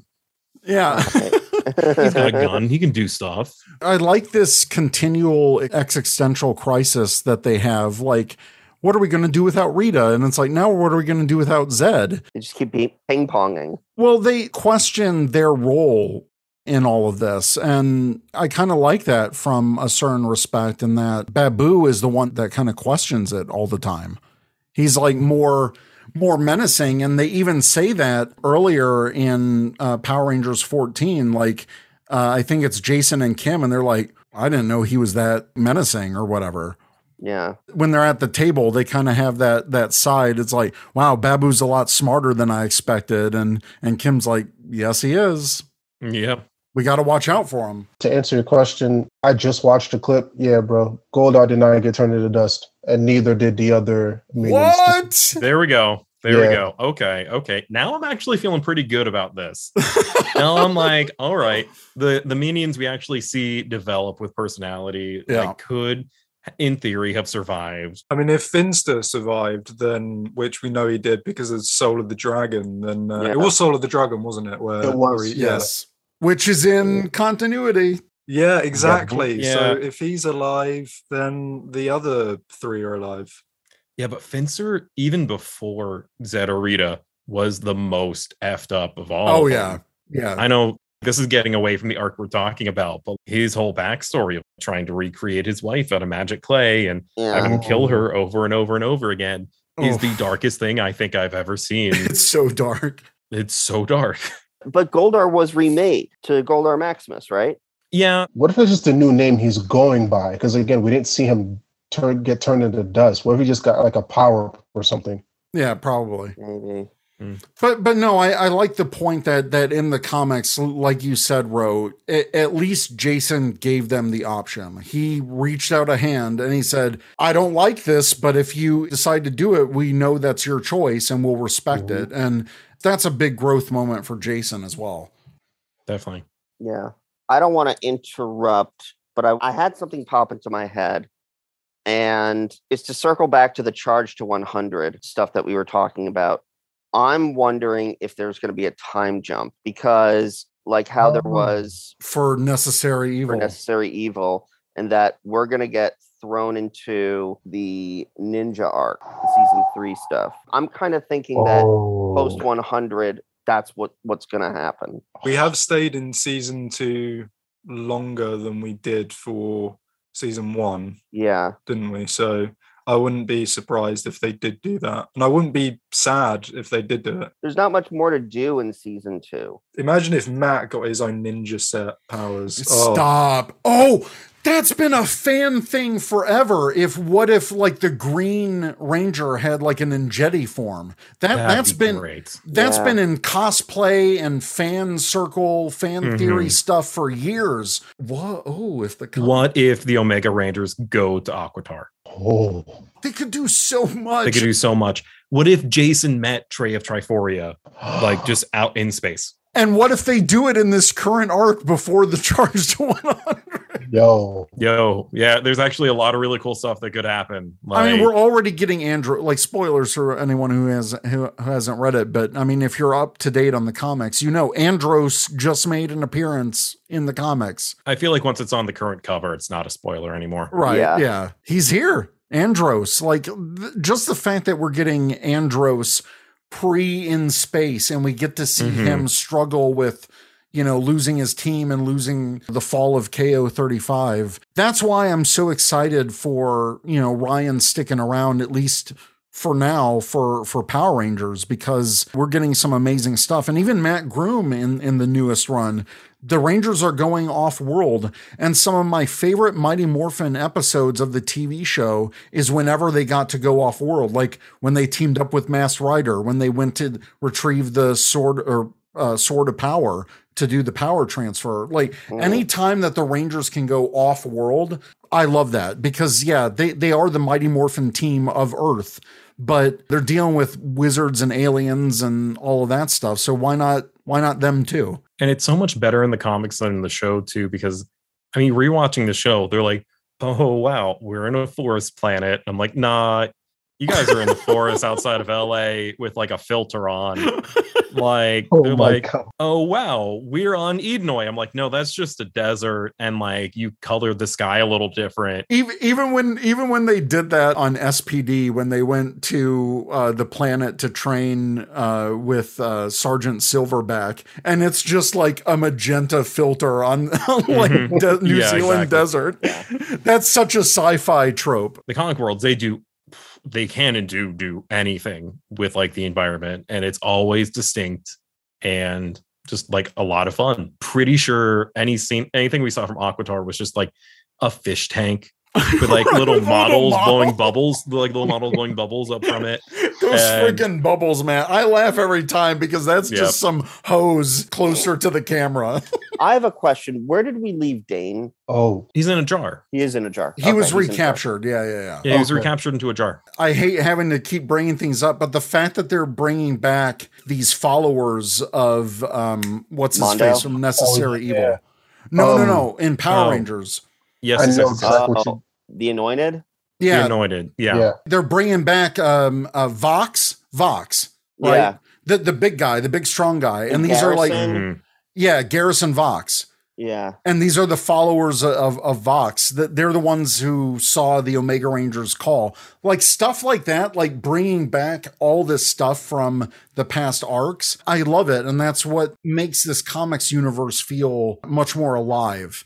Mm. hmm I do think that we're going to get a time jump after 100 because I think that they can bring Ninjor in as the main character. They can like do a lot more Ooh, and tie back the stuff from Shattered Grid where we saw Yeah. glimpses of Ninjor, and maybe that future starts coming to pass. You know, Yeah. oh, man. How many Uh-oh. issues until 100? Are we 10 away? We're like eight away because Eight away, Uh, okay. Mighty Morphin 18 is Legacy 92. So we're going to Okay. hit it in September. Because I don't want to fast forward too much further past like Mat Groom's Rocky family drama going on in the series right now. Love like it. I'm loving it. I, I Mhm. really want to see more of it. And fast forwarding through that would be kind of cool because you can see like his family grow up a little bit.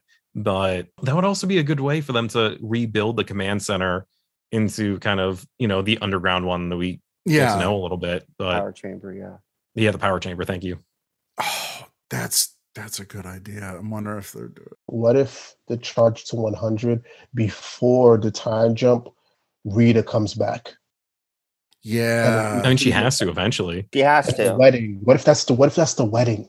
Dude, if they build up to the wedding in the comic, that's going to be freaking hilarious. I would be here Yeah. for it. I would also be here for it. Yeah. Yep. Issue 100 will be a Mighty Morphin issue. Yes, It's going to be a Mighty Morphin. it'll be Mighty Morphin issue 23 with the Okay. current numbering. I think it's just going to be one big issue, and it's just going to be. See you next month. Yeah. Yeah. In other words, I don't think that we're going to get a separate Power Rangers that month. I think it's just going to be one big issue. A Mighty Morphin Power Rangers Yeah. issue. Yeah. Yeah. See, this is what I love about the comics right now.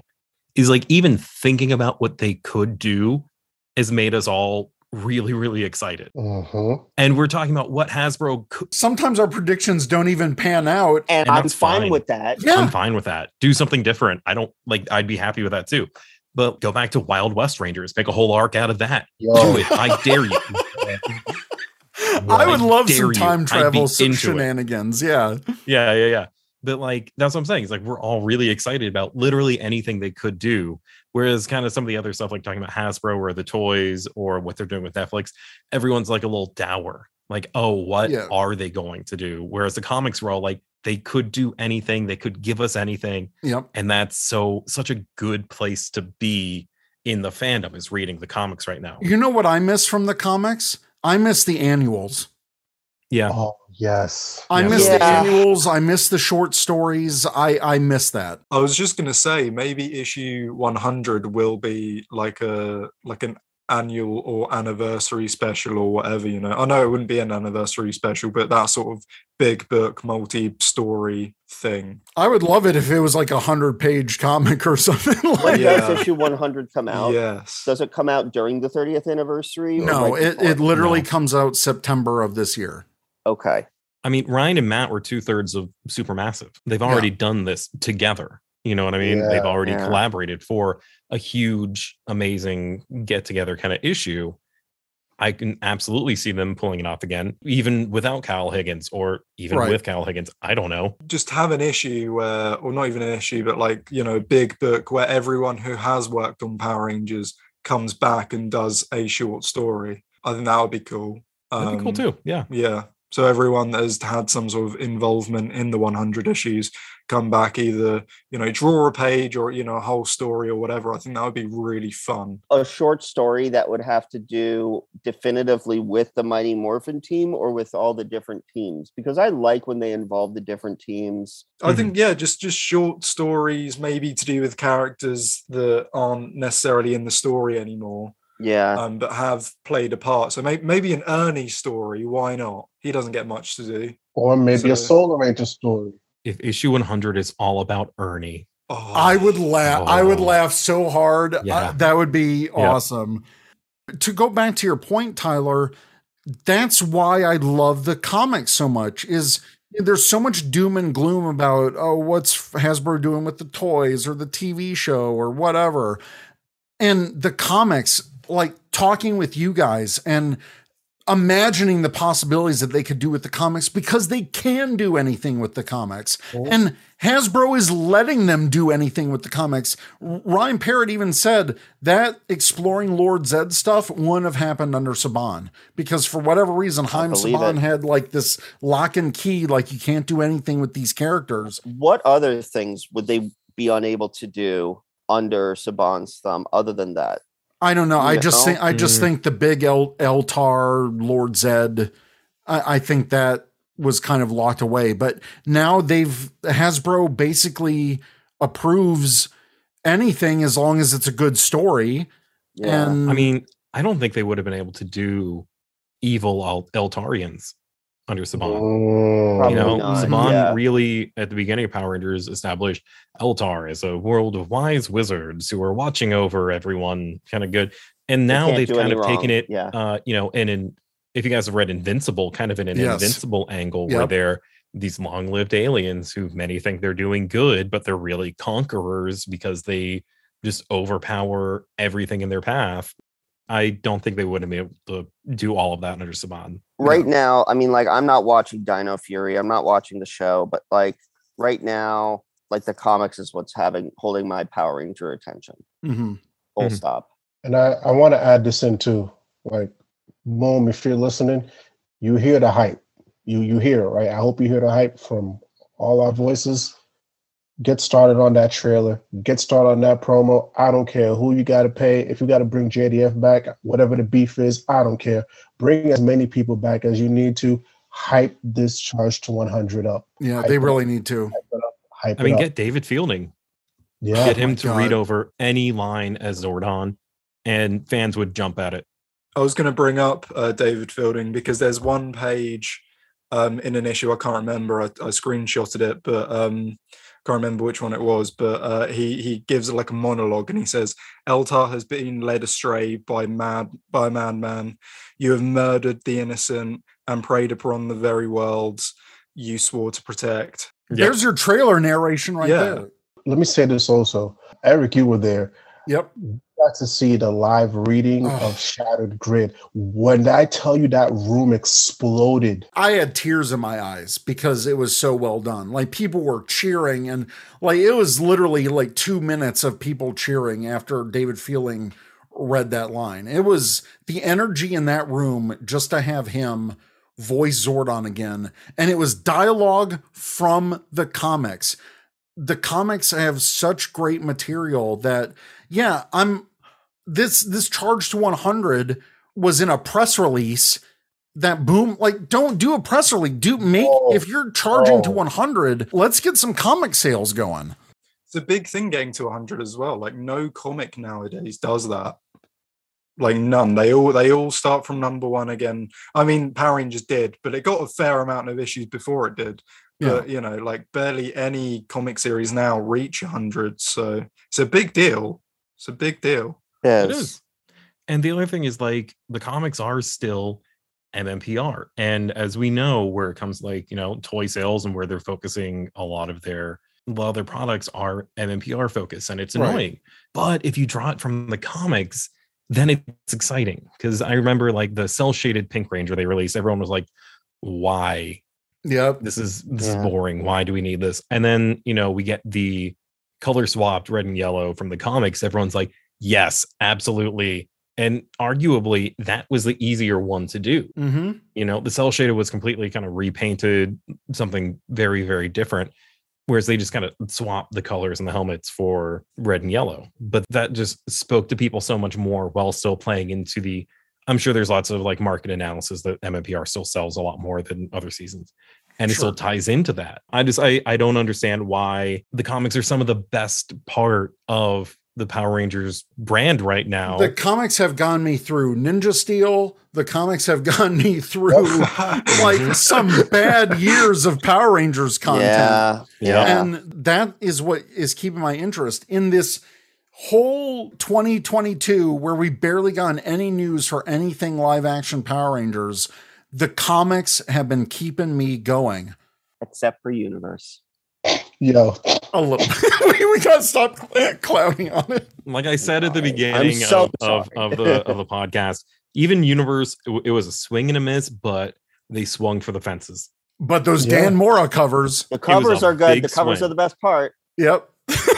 yeah, those those covers are magical. They slap. Just think about it like this: if you're a random person who just went to a comic book shop and you saw that cover and you didn't know what that series was, you're gonna pick it up because you're gonna think you're gonna get a bunch of different cameos, and boy, you're gonna be disappointed when you You're gonna first- open up that book and be like, "What am I? What is happening?" You're gonna expect shattered grid, be like, "What is this?" And then Google Right. it, and you're like, "Oh, there is a shattered grid. I'm gonna pick that up instead." Yeah. yeah. All right. Well, anything else with with this arc? No, the arc was awesome. Eltarian War was tight storytelling. hmm And it delivered on the title too. It was a war. It, was, a war. whole out alien invasion war going on. Um, After Unlimited Power, where I was a bit down because I was like, oh, I'm not really feeling this anymore. Eltarian War like brought me back in. I'm I'm pumped to read the next story, whatever it is. I've got no idea what it is. It's just charged to 100. No idea, but I'm hyped for it. So yeah. Yeah. I also want to uh, circle back to you know what Ben said, tight storytelling. This was like Yeah. how many issues? Like six, right? This is how I like my events. Keep it keep it short, keep it quick, tell a tell a good story. You don't need all these tie-ins. That's all I care about. Everything had meaning. It was eight issues over four months. That was very tight. Very so that that's all I, that's what comic books are missing now. A lot of comic book events, excuse me, a lot of comic book publishers, they see an event and they stretch it out with one shots, tie-ins. No, bro, give me the story. This is a good example of that. People Yep. need to go more to this classic form of storytelling. Every panel mattered. There were multiple panels of Zedd saying nothing. It was just a close up of his face. But it was a bit like uh, Darth Vader in Revenge, oh, not Revenge of the Jedi, Return of the Jedi, where he's just looking at Luke, looking at Emperor. It was a bit like that. So every Literally panel with his own eyes because he had his like visor broken. You could see he did Yeah. have that moment.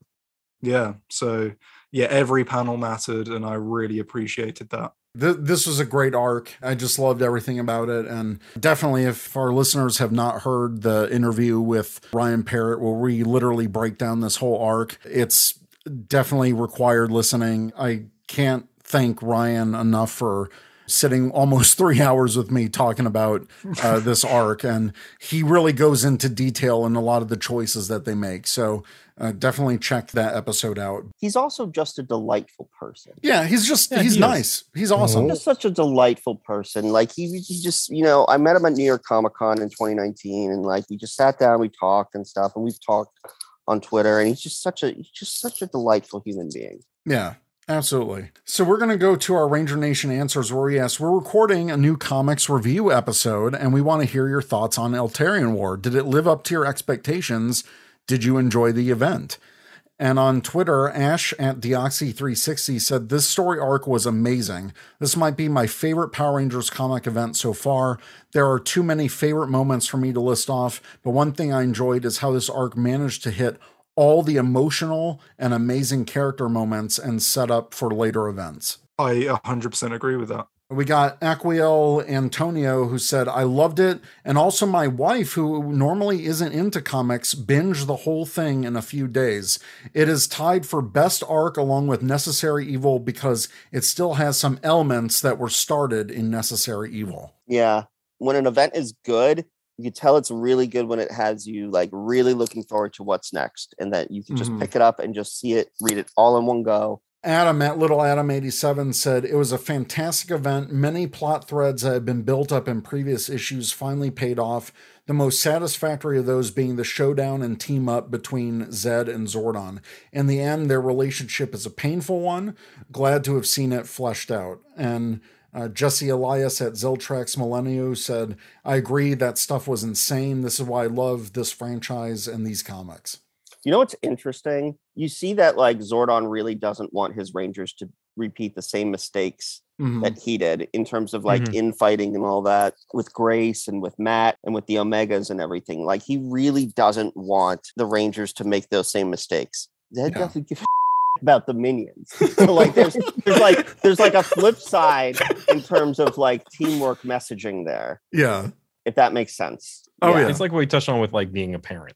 You know, Yeah. you don't want your kids to make the same mistakes you have.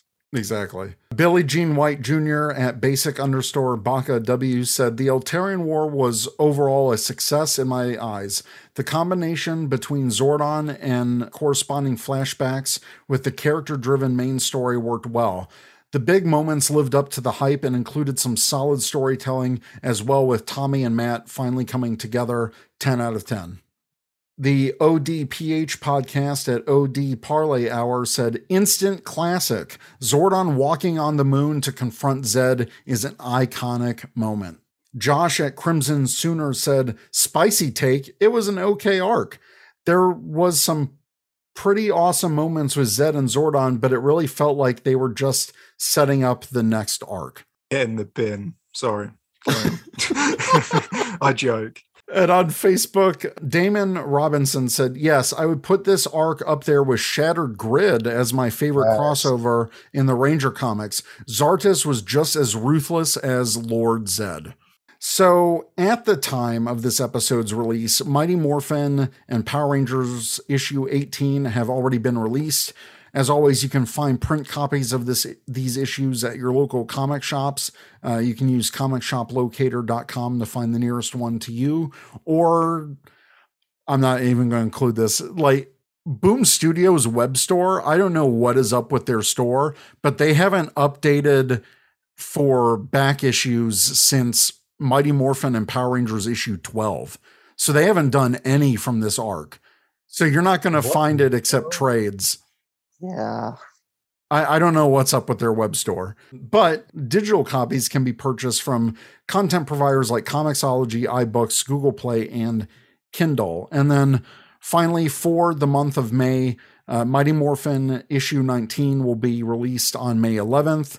Power Rangers issue 19 on May 18th, and Power Rangers Universe issue 6, the final issue, will be May 25th. Thank God. Final issue, you promise? You promise? That's what it says. Well, I want to give each of you the chance to plug your socials. So, uh, first off, uh, Ben.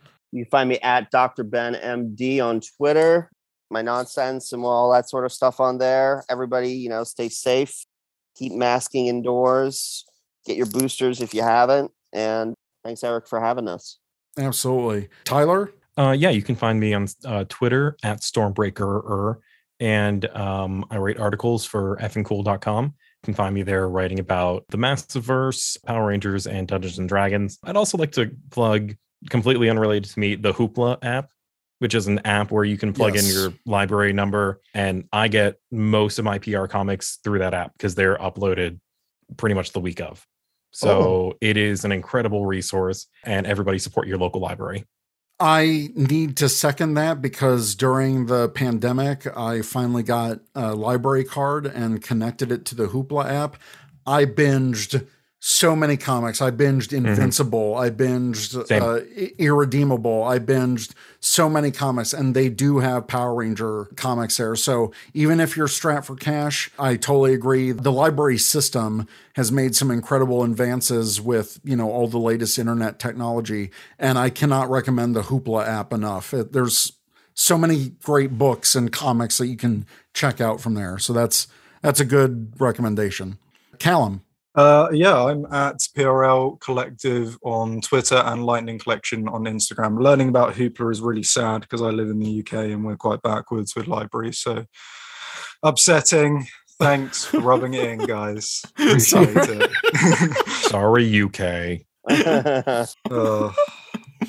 And then finally, Roe. You guys can find me on Twitter, Roll of a Queen underscore. You can find me YouTube, Roll of a Queen reviews. Um, I am very close to hitting 400 subs. So if you're listening to this and you're looking for some great, awesome, and unfiltered comic book content, come holla.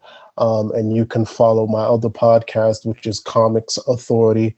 Uh, we are getting ready to launch season three. We're just taking a little bit of a break because we recorded 30 episodes in the span of a good couple months. So we're just taking our time, but um, we will be back and we'll be back soon. And also, Eric, thank you so much for having us. And my brother, I didn't get to say it when we we're recording, but congratulations, man. Congratulations Thanks, man. on the new Thank you so much. Yeah, uh, you can find me on Twitter and Instagram at TrekkieB47. Also playing lunchtime gaming and some occasional weekend streams over at twitch.tv slash TrekkieB47. Absolutely, guys. Thank you for taking the time to come on to Ranger Command. I love having you guys on here talking about comics. Uh, like I said, the comics are uh, really keeping me going for uh, for Power Rangers stuff right now. So really appreciate the talk, guys. Can't wait to be back. Yeah, Definitely. thanks for having us. Yeah, absolutely. Have us for Power Rangers Universe. That'll be a, oh.